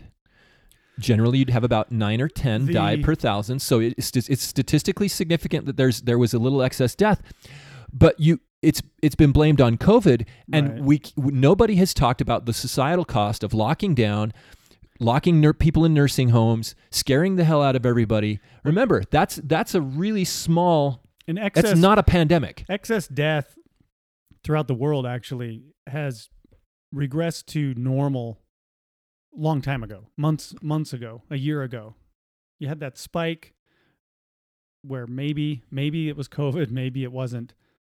But ex- excess death isn't even an issue anymore, which is why you don't even really hear about deaths anymore in the in the narrative. It's spread. It's Delta is spreading like wildfire, and things like that. So the narrative is certainly shifted. But right, right off the bat, this letter paints things into this military Unrelenting. It's unrelenting. ravaging and i think that's unnecessary now they are right about something we definitely are in a war yeah. but you don't fight a war against a virus that's like a war on terror it's this unwinnable undefinable just eh, medically impossible thing to fight a war against a Well, virus. that's that's the problem. It's you, f- Oh. 14 days to slow the spread has turned into 512 or something. something like that. And and we the the problem is they're not the, the problem with this letter is the is the nature of the propaganda. This is in the, the who why and why now questions must be answered. This was this was right at the height of the the vaccine insanity. We did three podcasts on it because we're so and we're laughing a lot today because it's so absurd. Like you cannot we, we've destroyed our entire society over a seasonal maybe maybe an above average seasonal thing but it's just barely if at all. And we literally are destroying our society. We've we destroyed the economy and the long-term effects of that remain to be seen. And the minds of the people have been we're- dramatically we're damaged. raising a generation- dramatically damaged. A generation of children is being raised to fear each other, to fear the sight of another human face, to fear the air we breathe. And in every case of anything like this ever happening in the history of the world, it has been natural immunity, naturally acquired immunity that burns the thing out and it just goes on its merry way within the season. You voted for Trump, didn't you? Well, I do like Christmas. Uh, Trump invented the idea of natural immunity. It's, Okay. a, it's just a. Well, that's that's what All right, let's move that's on. what that's what the next the problem is the next two sentences There's a few things. It's a, not very long, but it's at, at every point it's wrong. There's at a every few point it's wrong. things that are declared as fact, which are disputable. They're not just disputable. They're like I'm going. You're trying to be nice, but they're they're blatantly wrong. That's the problem. We we want to do all we can to limit the spread of viruses. Well, duh. Okay, but we all we already do that. Except if you uh, bring your kids to nursery with, you know, that's that's a typical thing in well, the that's church. a, that's a little joke there, right? Is that probably Mormons have the strongest immune systems on the planet because we have nursery. We've all served in nursery and in the primary, where every little kid is covered in snot and saliva and coughing and touching all the toys and sharing juice boxes and Cheerios. but remember, they're virtually immune to COVID, right? Because it's the, the Because- SARS. It's a, it's a severe acute respiratory syndrome. It's a it's a respiratory syndrome. It's a cold, and so anyway, we but they, they get they get to this next thing. We know that protection from the disease they cause can only diseases. Look, Yeah, they, they just they, lumped all viruses in here. They pluralized. They pluralized it, all viruses, and then we know that protection from the diseases they cause can only be achieved by immunizing a very high percentage of the population. That is so blatantly false. So I, it sparked a couple of questions for me. First question that it sparked was why did they pluralize? And I think they're lumping variants, You- but the this is- variants aren't. Co- let's remember the COVID nineteen coronavirus disease 2019 is not SARS-CoV-2. It's something that is caused in some infections of SARS-CoV-2. It's a disease caused by the virus. it's a set of symptoms. Right. So anyway, they've they've pluralized that, which I hadn't seen anywhere else. But then they say that only can be achieved by immunizing a high percentage of the people. Okay, you you know how this stuff works. You know how these press releases or letters are created. Did did Russell Nelson or somebody just quickly jot down like, "Hey, secretary, take a take a memo. Let's throw this out to the people." Or was this scrutinized? Was this not highly produced? There's no way this letter didn't go through the washing machine. Uh, usually, church communications do, and I would also guess that neither of the three members of the first presidency actually wrote it. It was probably written by a attorney or a public relations executive or a group of people, probably a group of people, and then they these three in the first presidency most likely read it, said okay, and signed their names to it. Okay. That's my guess. That's, I think you're probably right. but okay, a large percentage of the people. What percentage? A very high percentage. Is that 99? Is it 52? Is it 12? What, that's just a vague that like that doesn't mean anything. And also the word immunization, the vaccines, the COVID vaccines do not immunize. They do not inoculate. right. That's not a conspiracy theory. That's not some crackpot thing. That's the That's, the nature of the mRNA. That's what they're sold us on. Is it's going to limit the extreme or severe symptoms. right. That, that's the nature of this appear to- mRNA treatment. The timing of this letter, you ask who, what, why, where, when.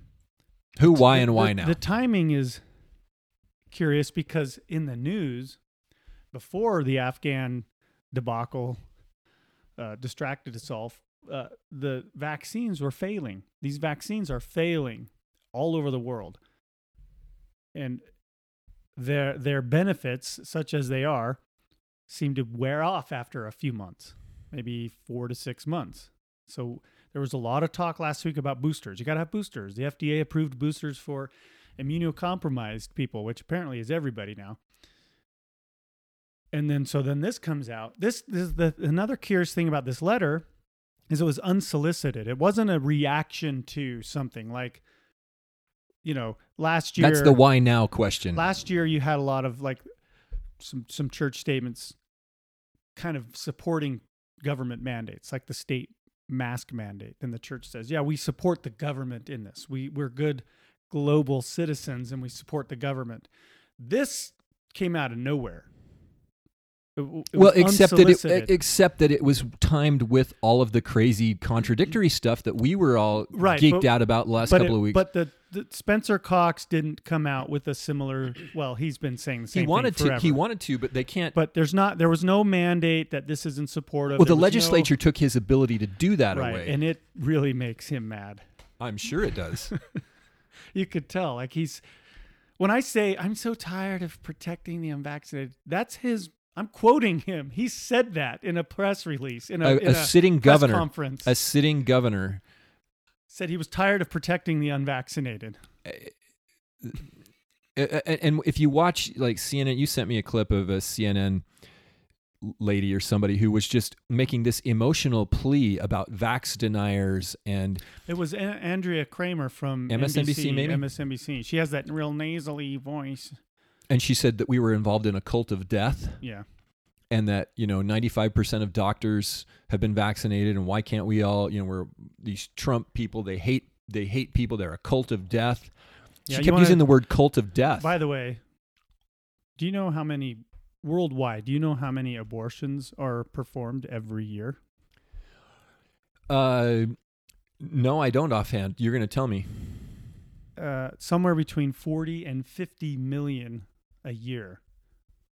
That's just a little bit of information that you can put in your pocket. well 600000 americans have died because of covid just for reference i won't i won't make light of that whole thing that's a pretty sobering thought right there So let's continue with the letter. okay well They de- they me. they declare a couple things.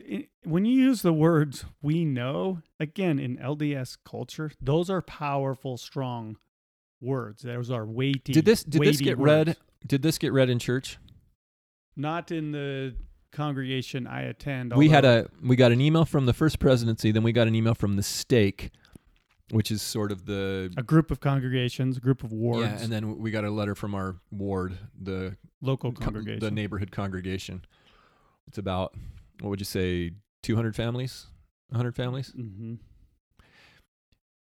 yeah we we know there there are people that go back and scrutinize all the words of the prophets looking for the the slight anything they've said in their personal lives all the the prophet is synonymous with president of the church. All, all the people who have served as president of the church looking for hints about end times prophecy you know th- that's it's common for people to really put this guy on a pedestal. And i think it's been typical of Mormons since the beginning, since Joseph Smith. It's funny because in um, I think it's 1832, 1831. Let, let me look up this quote really quick. While he's doing that, it's it's worth just pointing out that this again we, we we talked about this a little, but reiterating that this has caused seismic waves in the church, at at least here in Utah locally. There's a lot of people, both in and out of my circles, saying, "Why? What is going on here? This is this is out of character. Why did they say anything?" And so a lot of people are talking about this, and the general sort of mood that I'm seeing is that people are coming back and saying it's got to be some kind of a test. It's got to be some kind of there's there's coercion involved. President Nelson is being forced to say this in order to protect the church or to keep the temples and, and the missionaries out. And, and that all very might very well be true, but I don't think I don't think that that that doesn't mesh with the actions of prophets before, both scripturally and modern.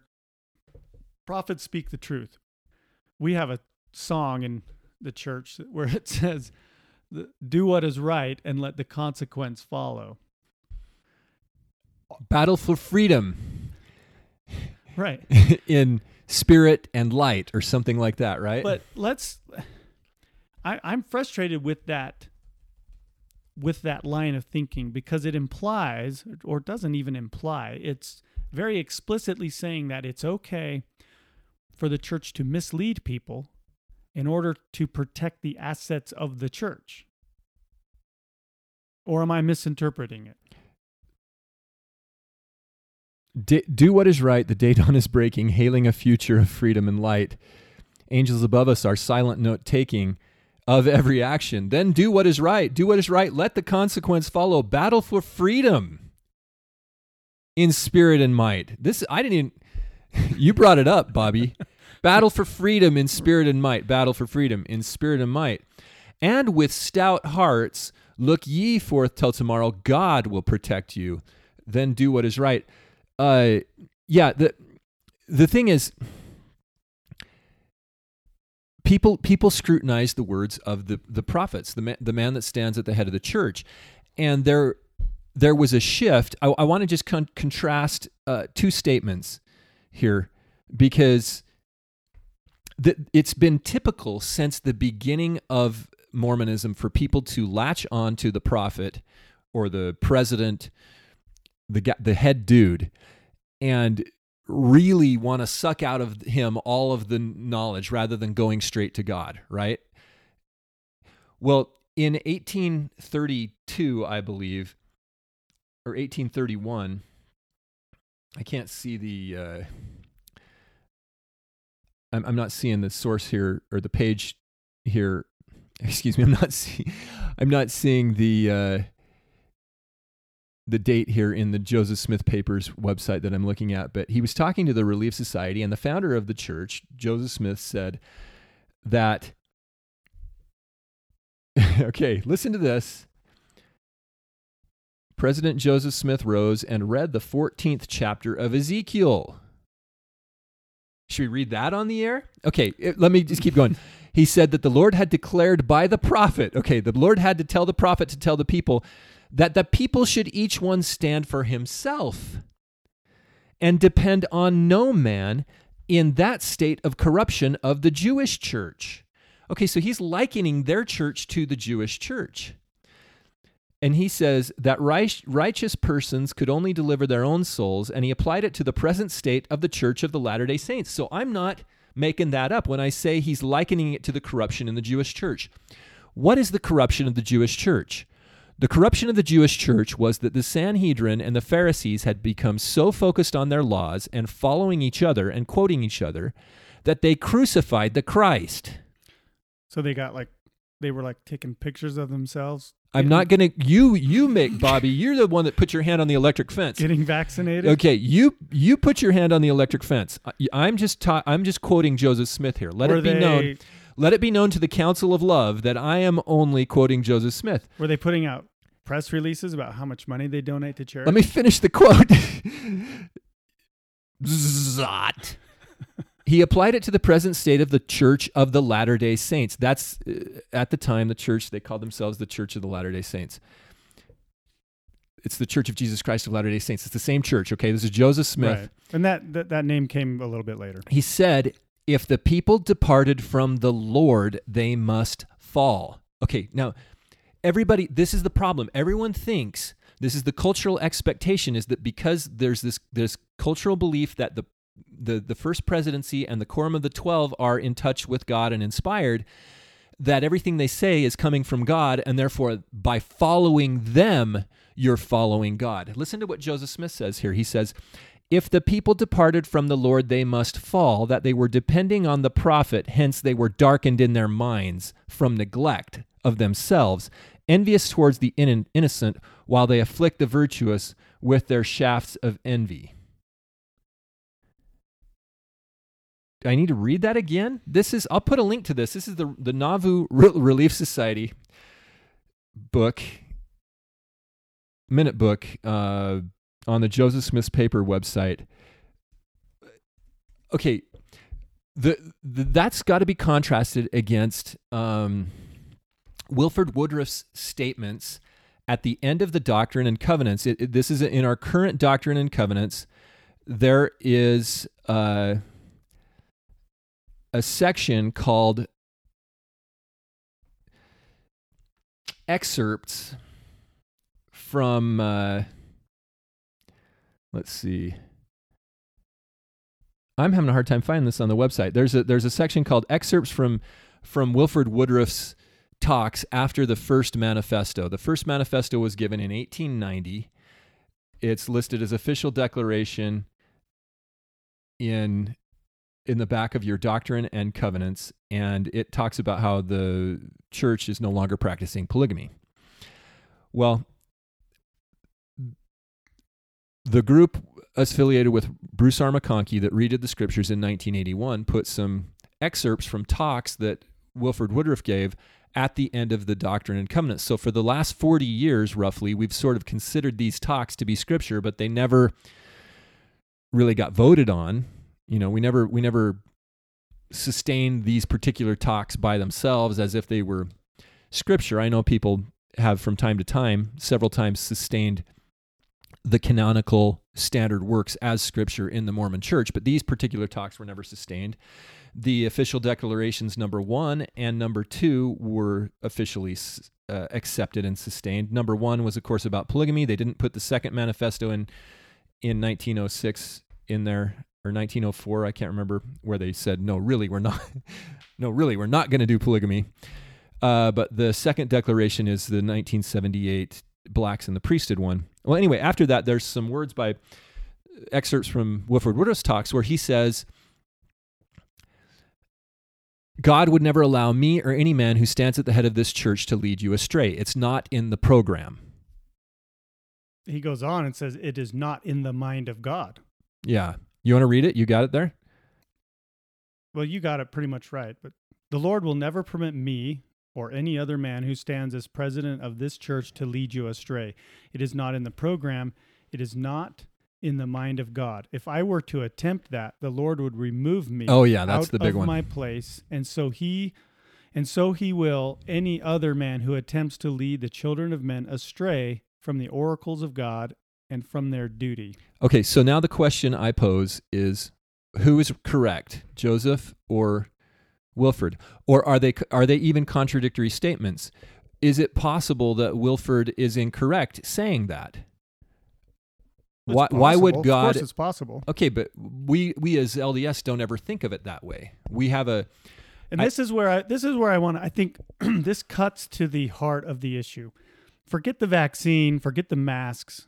I think it's theatrical and silly and it's dumb to even like we forget the masks. Forget if you want the vaccine, go get it. I don't care. You know, go get it. But the heart of the issue here is have we have we neglected our duty to receive our own personal revelation. the Doctrine and Covenants teaches what which you're going to know the section number. I think it's 80 something encourage us encourages us to see the face of God. I'm going to have to edit this one anyway, so I'm Ah, I don't know. You could probably leave it all in. but the uh, the section ninety three, t- uh, ver- verse one. You know, if any man will, et cetera, et cetera, et cetera, he shall uh, see my face and know that I am. Uh, So- it's not the only. That's not the only place. we Section eighty eight. we Draw near unto me, I'll draw near unto you. this is this is where this is to me is the the heart of the issue with this letter Section and with a whole bunch of other things. He sat diligently. Be- we we have become a lazy spiritually lazy people because it's been made too easy to simply say quote follow the prophet. He knows the way. Follow the prophet. He won't lead us astray. It's a literal song that we sing from the time we're 3 years old so now all we have to do is watch general conference twice a year talk about the talks once a week you know once a once a week in church and then do what they recommend. and that's it And but you have to it. do what they recommend. Otherwise, you're not considered. well no you don't i mean Well, uh, what are i'm you saying considered is a what, I- good- what i'm saying is that we don't even take that seriously because we we do these checkbox pharisaical visible things like show up to church in our white shirt make sure to go to the temple on ward temple night so the rest of the ward can see you make sure to show up to a service project or two a year and i know i'm being very you're being very jaded here, very Uh, critical. but and, I, Very do- I- stereotyping. I, I don't mean to criticize the individuals because there's a lot of really good people. But what I'm criticizing is the prevailing the prevailing mental sort of approach to all of this that creates this this body of people who aren't willing to do the work to receive their own witness. Or maybe maybe saying they're not willing is the wrong term. Maybe they don't know any better. Maybe we don't know any better, including myself in all of this. Well, I, I do don't have we any teach? special insight. do we do we teach what we're talking about? I mean, are we really teaching what we're talking about today? That that's that is the the ultimate goal of Mormonism is to put a man in touch with God directly. Do we teach that? We we dance around it and oftentimes we couch it in saying as long as you do it through the current prophet, then yeah, sure. The- I think what I just said was a heresy, though. What I, Be- if I said that Wilford Woodruff's words are not correct? That's But I- here's But right now, this letter is important because it's caused I know several people personally, and I don't know that many people personally. okay. So this is saying something. I've also seen other reactions online, and you know this is blown up. This this is causing. I keep saying it, seismic waves. Well, what are some of the But- ways people are explaining it? Well, finish your thought. what's happening is that people people who up to this point have decided I'm not going to get the vaccine for whatever reason are now in this this stage of conflict trying to reconcile the words that we've all been told that we've all been taught are coming from God and then their own personal gut feeling their own revelation revelation comes to people in different formats different ways it's not just a warm and fuzzy Yeah, what do you think that that little na- nagging voice is like? Oh, that that little dissonance. That's the Holy Ghost, guys. Right. It's causing conflict, and people are f- struggling. They're wrestling. let me with tell you why. Let me tell you why it's this is an obvious one. Is because it crosses the line. We're talking about taking an unknown foreign substance into your body that, by all accounts, on the media is safe and effective. Did they eat? They used the term safe and effective. Right. They they used the media propaganda terms. Va- available vaccines have been proven to be both safe and effective. They that's haven't actually been- not They haven't accurate. been proven to be anything. They're- There's not enough time has passed. They may yet prove to be sort of safe, But that's the problem. They're not- But so far, they're not. They're proving to be dramatically damaging with the VAERS the VAERS system that's and with not all effective. the yeah they're, not they're- effective. But we know Nu- this. News reports, latest news report I saw was that the Pfizer vaccine is 42% effective. And what is Right. effective in their book is that it reduces severe symptoms. Right. See, we know this. We know this. And so right now, you have members of the church who are arguing with one another. You have families that are falling apart or being driven apart because half of the family or part of the family is saying, get the vaccine. And now, now the prophet's telling you to get the vaccine. Are you apostate? Are you are you going to follow the prophet or not? Are you going to break your sacred covenants and not get the vaccine? That's the type of language but that this, is why it's so bad. We're taking you're talking about taking a substance into your body. We've been all taught with Right. the Doctrine and Covenants it- it- section me- 87 to not take crap to- into our bodies. To me, it doesn't even matter what the letter admonished, other than that it's controversial. And they knew it is controversial. They knew it would cause division. They know that, especially in the in the Intermountain West, they know that there's a large portion of Mormons who are liberty minded, who are just who are all the stereotypes that the media thinks we all are, right? And I'm saying that in a good way. They're they they're preppers.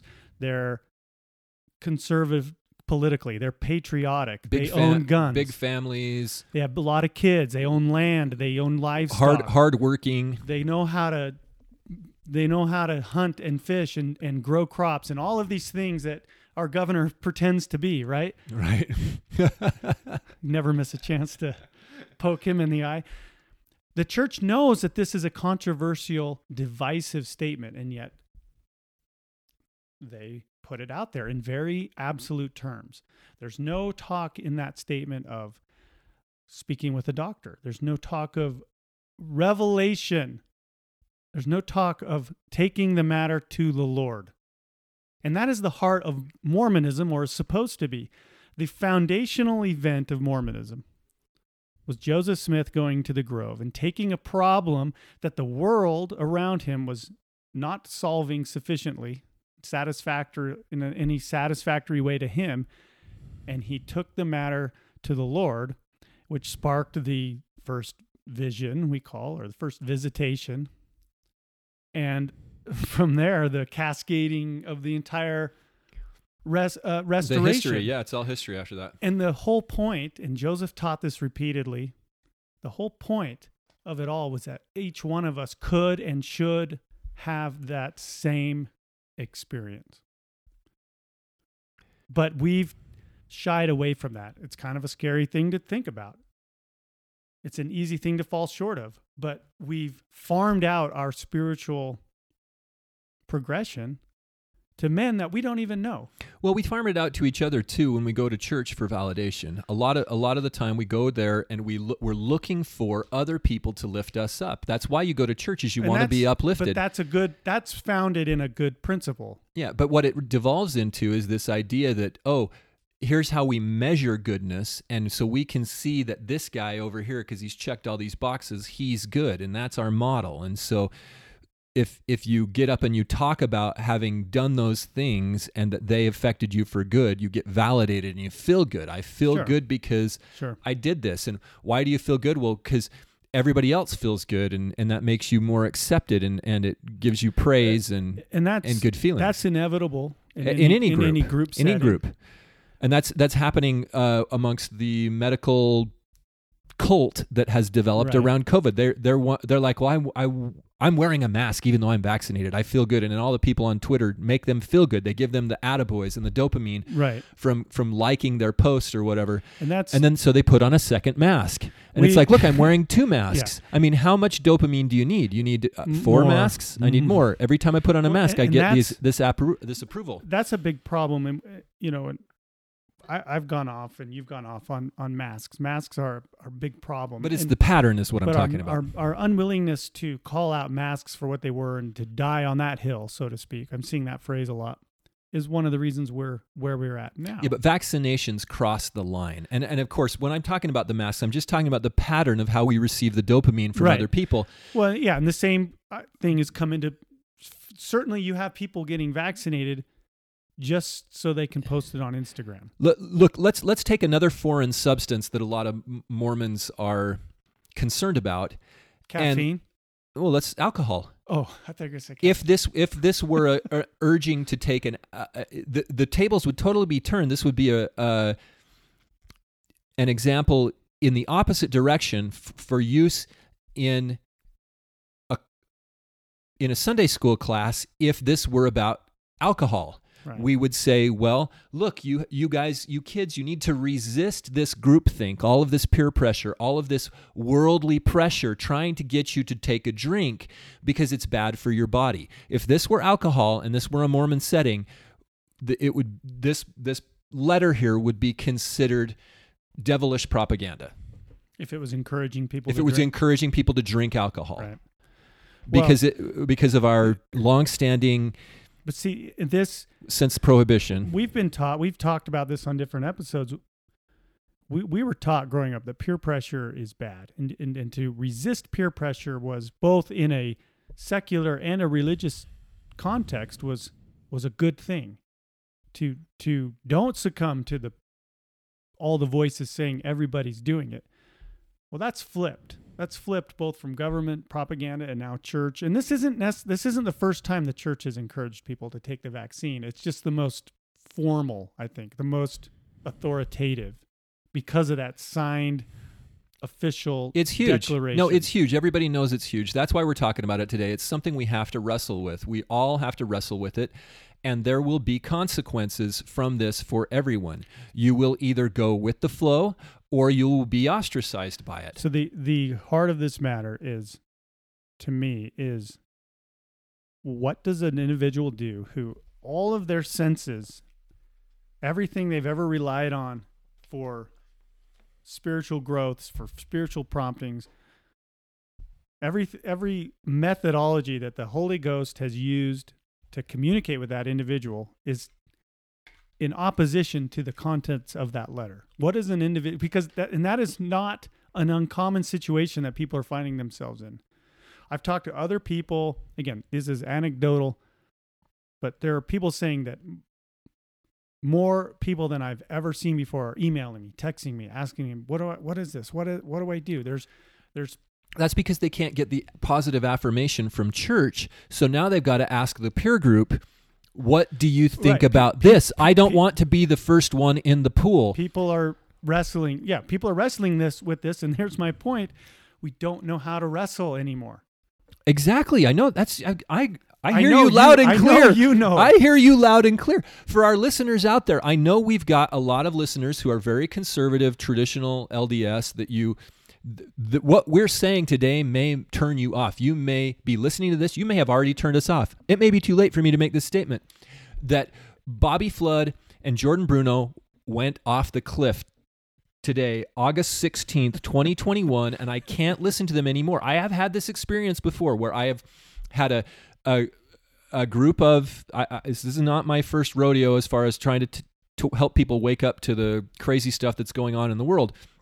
And uh, in a past experience, I made some comments to a group, and because I brought up some ideas that were critical to long-standing tradition they had held relative to the Church of Jesus Christ of Latter-day Saints. There were literally people who told me and my associates, "Well, you guys were so great and you're doing such a great work until you started saying all that apostate stuff about the church and now I can't participate in your thought crimes anymore." They didn't say thought crimes, but you know, that I I understand if you're out there going, "Hey, look, you guys have lost me."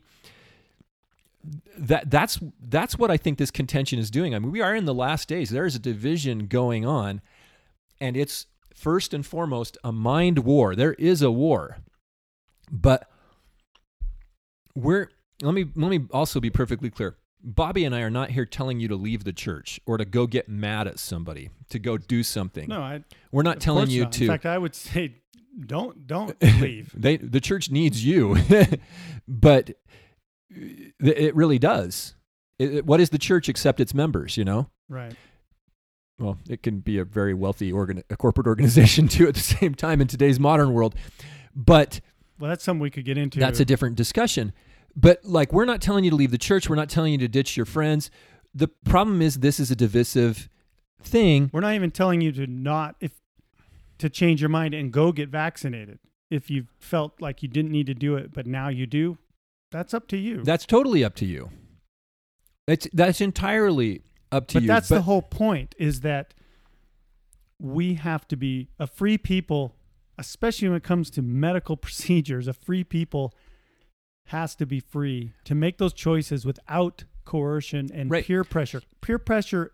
th- I, I would almost argue that this letter is co- is coercive. Knowing the context, knowing the weight that those Right. three men carry, in It absolutely culture. is. It absolutely is, and they're trying to. I think some in some circles they're trying to back off. We've seen some seen some chatter from high level places where they're saying, "No, no, you know, you make your own decision, get your revelation, and do what you want to do." And but look, this COVID thing would be over.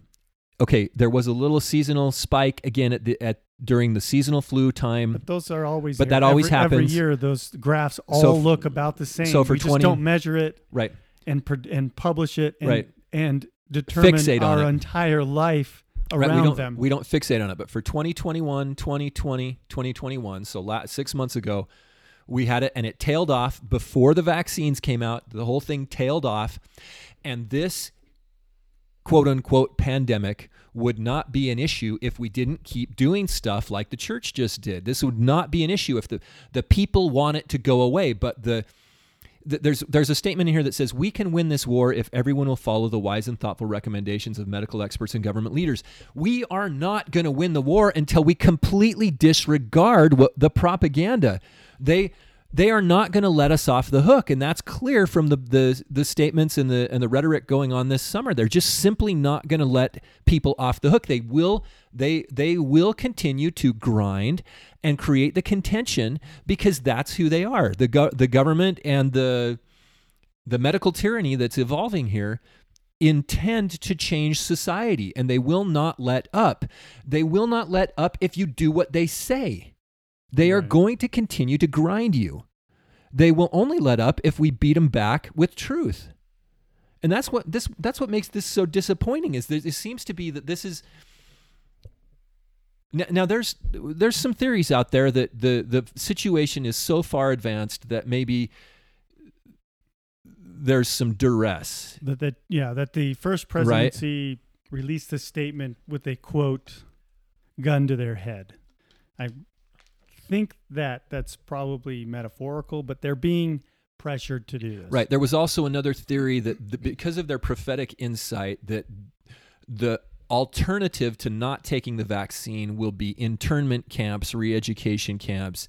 And so they're trying to protect as many of us as they can by getting us in lockstep with Right. Now, and now, if you read the Wilford Woodruff excerpts at the end of the Doctrine and Covenants, which again are not scripture, he does make a statement. He says, "I've seen what it's going to look like if we don't drop polygamy, and so therefore." In order to avoid conflict, I'm telling you to do this. But he comes out and he says that in his talk.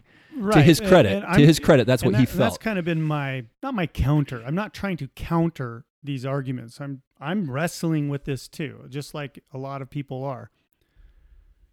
But if that's the case, why speak in code?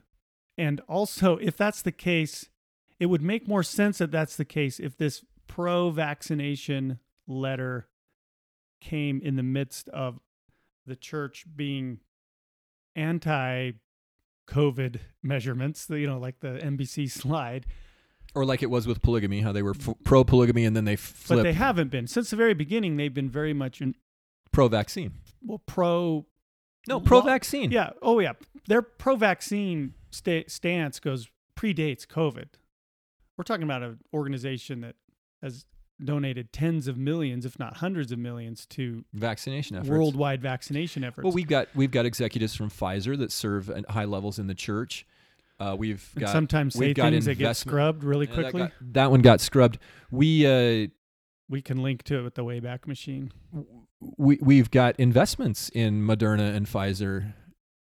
Big investments. Johnson and Johnson and Abbott Laboratories and And and then if you're a, if you're a stock guy, it's like, well, why wouldn't you? They're the big companies, and that's a good point. I mean, if you're going to make money, you might as well invest in the Right. stuff that's But is it is it a conflict of interest if you are a big influential organization to promote the products that you're invested in to your organizational members? not if the goal is to make money. No, Is- no it that's no. I'm, I'm being serious. know, that's the it- problem. I mean, you laugh, but that's is the it problem. unethical? No, I'm not, not saying is it illegal. not if you dis- they they have financial people will disclose whether they have positions in the Right. stocks that they're that they're promoting Well, and that's part of what the SEC speaking- requires Speaking of duress, they will disclose those under a little bit of duress. But I'm getting cynical again. well that's the thing what the we we must assess our spirituality here in the this age in this this nexus point of events that are converging as we are players or what we wanted to talk about today the hero's journey as we're going through our refinement as we're experiencing this in the war the war in the cosmos the, between the epic forces or the, the epic war between the forces of good and evil you know as you play the role of the hero or the heroine you why why would it get any less convoluted than this it's always a difficult thing Right. especially when you have to reconcile with deeply held beliefs and traditions that color your entire society and have colored your entire life and your history your ancestry right Right. we again we're not i'm not telling anyone here oh you must leave the church but we have to grapple with truth we this is Well, that's been that's been the story of every or most biblical prophet, Book of Mormon prophet. They it's their, their little books, you know, the book of so and so. nephi jacob Uh, the story of them Ezekiel. grappling with truth. I mean, we talk about ezekiel 34 wrestling with God. You know, Jacob wrestled with God. We talk about uh, Enoch or Enos, sorry, Enos in the Book of Mormon. we talk about enoch in the pearl of great price and Enoch too. but the you know Nephi, Nephi is probably the most popular. he's the one we read because he's the start he's got the first Right, I, opening Nephi, lines yeah Having been born, how many of you have gotten a second nephi he- repeatedly he, grappled, he struggled. That's the whole point, right? Is to learn how to do that. So then you hear through the commotion, through the noise, you latch onto that signal of the Lord, of, There's the, a- of the Spirit. there's an interesting pattern that occurs in the in these heroes journey stories and it occurs in nephi's story and that is that the the general the the hero must recognize that the world he lives in is not what he thought and that the institutions or the the deeply held beliefs were not all accurate that's the that's the thing there's always the wake up it's and we, we probably don't have time to talk about it today. I mean, I, I want to talk about Free Guy. Free I want to talk about Oblivion. I want to talk about Groundhog Day. I want to talk about Edge of Tomorrow. Free Guy is excellent, and you should all go see it. You you've given an extension on your homework, but I'll give you a not a spoiler, but a little a, a Bobby Flood version of the tagline. Free Guy is a movie about NPCs who wake up and discover that an evil cabal is trying to destroy their world. That's not a That's a pretty good uh, a pretty good synopsis. That's ex- that's not, that sounds like what's happening in the real world, and there's a lot of parallels. But well, especially when you look at the NPC meme right, that has been out there relative to the media parroters. literal literal NPCs in the in the movie. It's it's a clever spin on the Truman Show. They live Oh yeah, it, it's funny because they, they've got the glasses right from They Live. They've got the the repetitive day from Groundhog Day, Edge of Tomorrow, Groundhog Day, and and Boss Level. and they've got the false reality. They've got the they've got the Truman Show. They've got the sea. There's the sea. There's the the place that he's trying to get to. they even have They've got the love interest. They've got the they got it all. They even have the quote real world audience that, like in the Truman Show, become the heralding angels, cheering on, cheering the them on, yeah, watching them, watching angels above us are silent note taking right. of every action, then do what is right. So it, it was a really good show. I thought I thought it was good. uh, uh, much better. I I went into it not knowing much about it, and it was much better than I that I. I think even in the next few weeks we're gonna have to be careful with it because we don't want to give out spoilers. It's such yeah, a it is new a new show, release. so we'll have to focus our comments on Groundhog Day. But you, you dear listener, you probably find yourself in a situation right now where the world that you've grown up in isn't what you thought it was. And that could mean something different to all of us, but you might be poking your finger at the sky or the air and it's there's something there, it's jiggling. You're realizing it's not that that it's not what you thought it was and it's not what you you were taught it was. That's okay. That's the moment where you can break through. That's the moment that that's an opportunity to see the world and to see truth. That it's an opportunity that prophets have gone through, that philosophers have gone through that and all of us are expected to go through. Heroes in the movies go through it. These these stories these stories resonate. They're these this monomyth for a reason. And they, they they pass on from generation to generation, from culture to culture, because ultimately, I think, ultimately they are rooted in a fundamental truth. And that is that we are divine beings and capable of communicating through the barrier of this fallen world, com- uh, capable of communicating with the divine being that created this world, who is not a malicious, corporate, greedy uh, executive like you see in the movies, but actually a kind and loving God who is trying desperately to lead us through this fallen, corrupt, to, fake to, re- world. to redemption, to redemption. right. and that is redemption to come to know God. Uh, Joseph Smith also, here's another quote from Joseph Smith. He said, and let it be known to all the podcast listeners, I love Joseph Smith. I love Mormonism. Okay? I love it. And I take it seriously.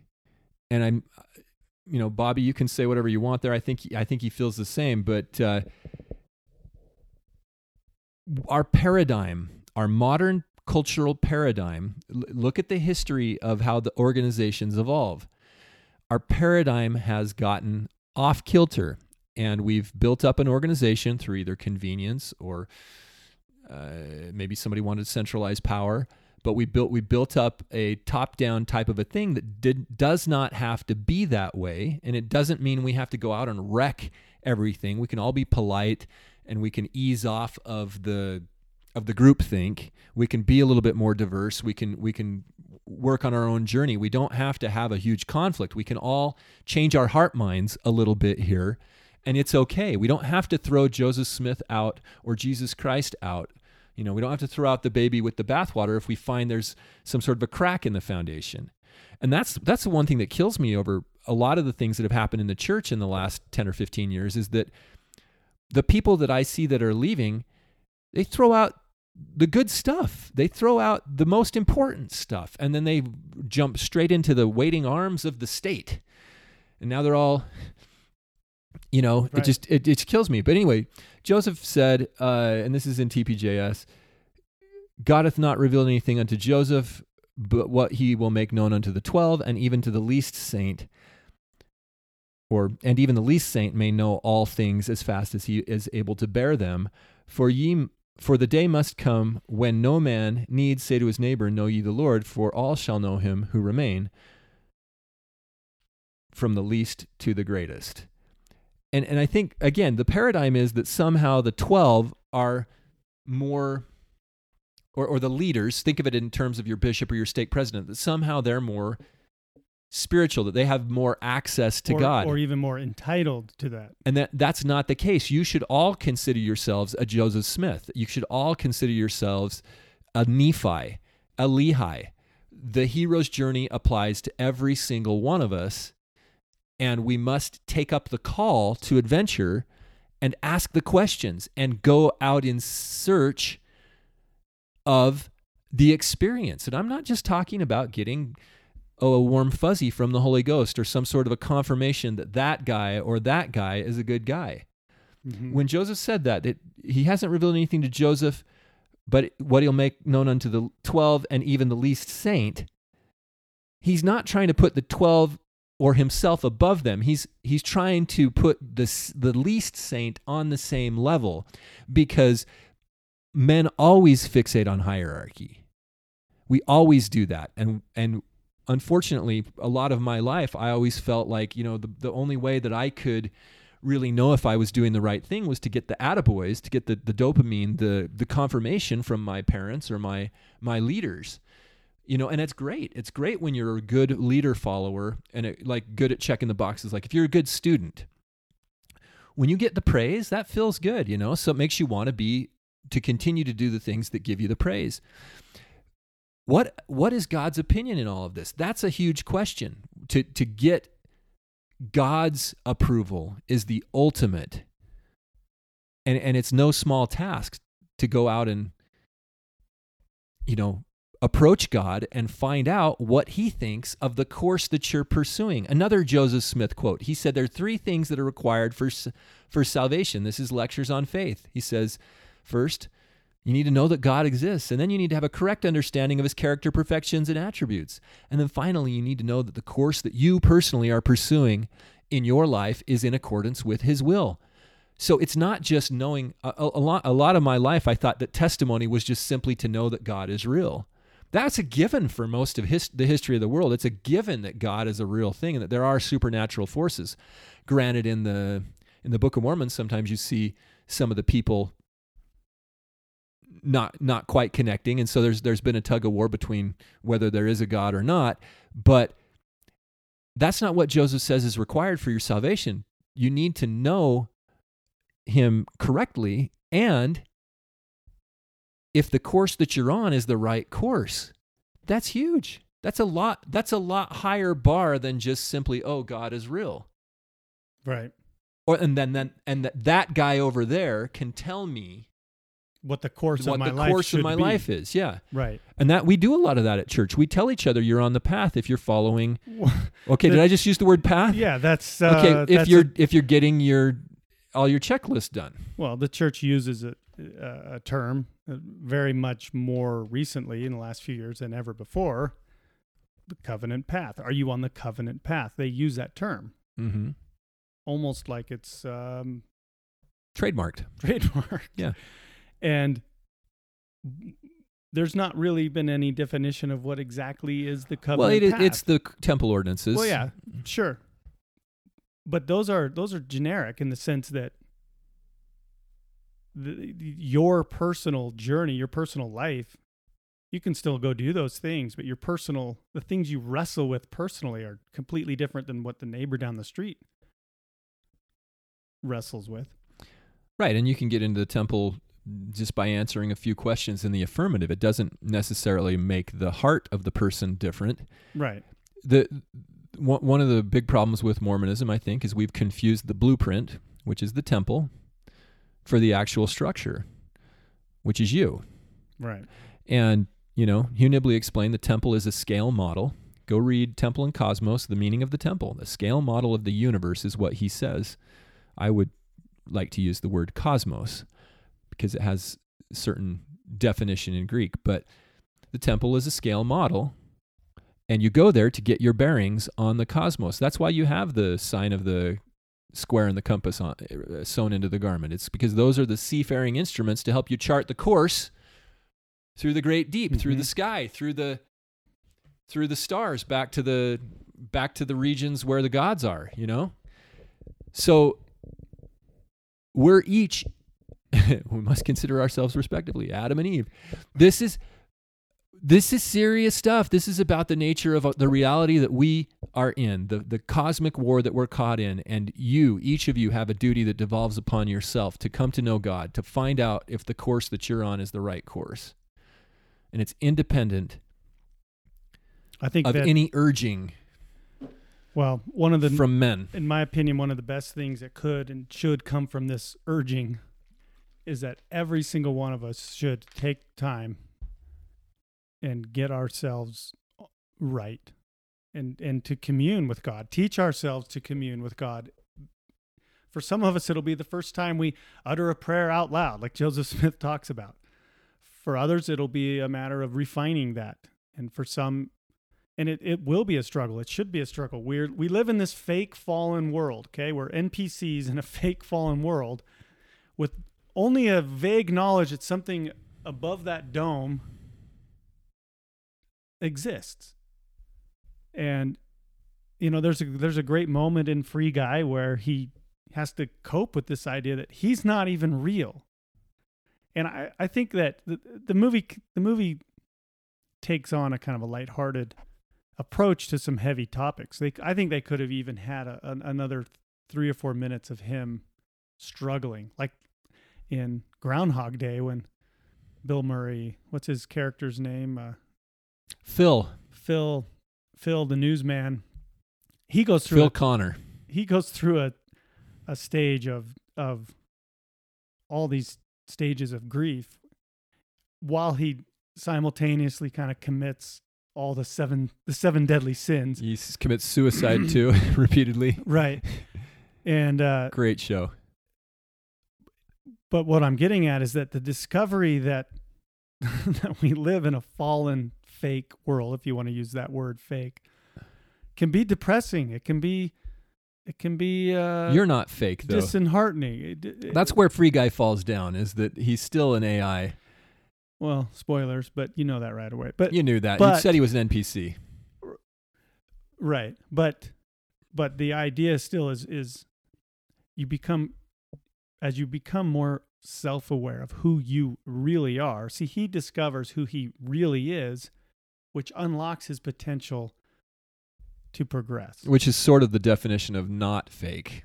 Is if you're self-aware. sure that's how so they- as we become more self-aware of who we really are that will unlock our potential to progress and to communicate to converse with the gods like guy One, like one man converses with another. like Guy does in Free Guy. He freely walks through the garden with the creator of his universe and of him. Yeah. He communes with the God. And now it happens to be a, a good looking girl that he loves, but the point is still he communes with God. And that relationship is, like you said, like one man speaketh to another. Well, that's what Joseph Smith said. Well, you just said that. I know. I want to make that clear that there we stand on the shoulders of giants here. Uh, I think we should table the discussion for next week when we talk about these movies, unless there's another elephant that enters the room. I guess we reserve the right to change our minds at any point in time. I may be gone next week. We'll talk about that off the record. Well, and this and this podcast will probably be heavily edited. Who knows? Uh, or maybe not. I don't know. I, I don't. Th- I don't know. Bobby, you I get wanna go- Take the time Yeah. to you get to go through and decide if you've if you've uh, uh, stepped in it too too much or whatever. I I don't think we stepped in anything today. I well, the, they put out the letter, Right. and if it comes, to, the question is: Is that all that Mormon is now, Mormonism is now? Is just simply adherence to to what leaders say? Is that what Mormonism is? Right. That's the question. Even if it, even if it contradicts your own personal conscience, you know, the Doctrine and Covenants talks about freedom of conscience, and so is that yeah? Is that all we are now, or just waiting for dic, you know, dictats from on high telling us what to do no matter what? That's the big question. That's what what is what is Mormonism really? Because we're we're definitely different than what we were when we started, and it's not necessarily. I'm not going to sit here and say, "Oh la la," you know, you guys should all run for the hills. Um, again, no nobody on this podcast is recommending that you stop going or start going or do anything. This is the I hope you're hearing a plea to get in touch with the Lord. But Bobby and I definitely have opinions that are well founded in empirical data relative to what is happening with this COVID pandemic, quote unquote pandemic. And to see such contradictory language, such propaganda, propagandistic language coming out i- It's- to, it's- to, a, to, a, to a vulnerable a vulnerable segment of the population. We have to admit we're vulnerable. We've been conditioned culturally in the in the post Wil- Wilford Woodruff world to, to It give them more credence. It also comes at a time when most people, LDS or not, are just they're just ready to be done with this. They don't want to wear masks. Nobody wants to wear a mask. Okay, no sane, healthy, well-adjusted person wants to wear a mask all the time everywhere they go. Well, and you have to uh, Nobody wants to social distance. Nobody wants to limit fam- family gatherings. Nobody wants to do this anymore. And this summer, especially, you know, going back to the spring when the restrictions started to end and all of these things, we said then, hey, don't trust these people. Don't, meaning the government, and hmm don't trust these people. And now we've given them precedent that they can yank us around like yank the chain. and and I think we we this letter comes at a time when the chain maybe isn't being yanked, but that maybe it's being tightened a little, and then they yank it. The church yanks it by saying you gotta you gotta wear masks in church again. And I don't know how many of you have sat in a congregation full of masked people, but I don't like it. But that wasn't just it. They urged the vaccine, and that crosses and the line. and that does cross the line because that's a that's a personal medical procedure. It- well, and in the face of the empirical data, it's not safe and effective. Right. It's not It's- proven. and it's also not proven and safe and, and, effective. and It's- no nobody's talking about the th- hundreds of thousands if not millions and millions of people who were asymptomatic who had covid and who are naturally immune right. Natural immunity has been erased. natural immunity trumps uh, this See, I knew you were a Trump voter. uh, okay it trumps the uh, fake fake immunity what, what do we call it? the the uh, this the the pharmaceutical- effect- pharmaceutical the immunity. of the shot, and the the effect of the shot was wearing off. Yeah, it, natural immunity clearly in every case is going to trump uh, this artificial immunity. That's what we'll call it. That's a good way to put it. But uh, again, getting back to this idea of who you are, what we're caught up in, we all we all feel it. We're in a in a transitory time, a nexus point, a convergence of energies, whatever you want to call it. We're we're at a point in history and in the in our in our cosmic timing that we believe to be the end times. And why would it be for the hero or the heroine any more or less difficult or confusing than to have to really deeply examine your most deeply held traditional beliefs and all the institutions that you once relied on? And if you have an institution that's telling you that you don't need to sort that out and that they are the source of truth, Single source of truth. and I'm not just talking about the church here. I'm talking about everything, Right. including the church. If you have that type of thing that's saying, "Look at me, I will be your savior. Go through me to be saved," or, or you know, we we're gonna we're in this together. It's this collective salvation type of an idea. If if you're if that's what you're getting when you're the hero that knows deep down in your gut you're supposed to be on this path, seeking the face of God, being the warrior or hero or heroine or whatever that you're supposed to be in your in your story and they're trying to detract you from that how why would it be any less difficult than this type of a situation Right. in the last days in the fourth quarter of the Super Bowl I, you know I know a lot of you are feeling those those feelings deep in your bones, in your guts. Everything inside of you is urging you to be be that be that hero. And that doesn't mean in this, you know, I don't mean in the sense of like there's a line in Free Guy. Nobody be a hero and this will all be over soon enough. Well, that that's a banker that's telling the people that in the bank robbery that re- re- reoccurs. mm-hmm. And it's interesting because who's his audience? Well, it's our hero, yeah the guy who decides to be a hero yeah his name's Guy guy. doesn't the word Adam mean man Yeah. that's uh the first guy First guy. so Adam is Guy Yeah. Guy is Adam And so maybe maybe maybe being a hero means sticking your neck out in a bank robbery. Maybe it just it's fu- means it's funny. It's it's worth seeing how it how it all goes down and what a- what he decides to do. and I I I really liked it too because I've been a video game player and so there's a lot of little um, Oh, there's a lot of homages inside to jokes and things Yeah. like that. But it's sort of a mashup of Fortnite. like no, like like Well, you got the dancing. it's you, you've got you've got Grand Theft Auto. yeah, of course. You've got Yeah. some elements of like just traditional FPS. I thought you would appreciate the fact that so you you've always bemoaned this uh, tradition in video games of you kill people and take their stuff. Yeah, shoot people and loot the corpse. and that's a big part of this world. Oh that- yeah, I totally and- saw but, that. But Guy, he he fights against that a little bit. well, I love it when uh, he prevails against the ultimate enemy at the end. And Spoilers. well, uh, well, you knew that it's a, it's a comedy, right? It's a, he wins, right? So you don't have to worry. This you, you know it was never in doubt. So not a spoiler. right. but when he prevails, it's just funny how creative that gets and um, how the um, what ultimately causes the. I'm trying to be very careful about how I say that. What what ultimately causes the big bad enemy to uh, fail in his quest to destroy Guy? It's very video game, very Right. very good. Well, and I think there's some really cool symbolism with that enemy, that ultimate enemy. oh yeah, oh yeah. But we'll let you guys Well, go look, watch it. you know, it'll probably be out in streaming services and video. Uh, you know, in in Go or have three, a two or three communal experience in the theater.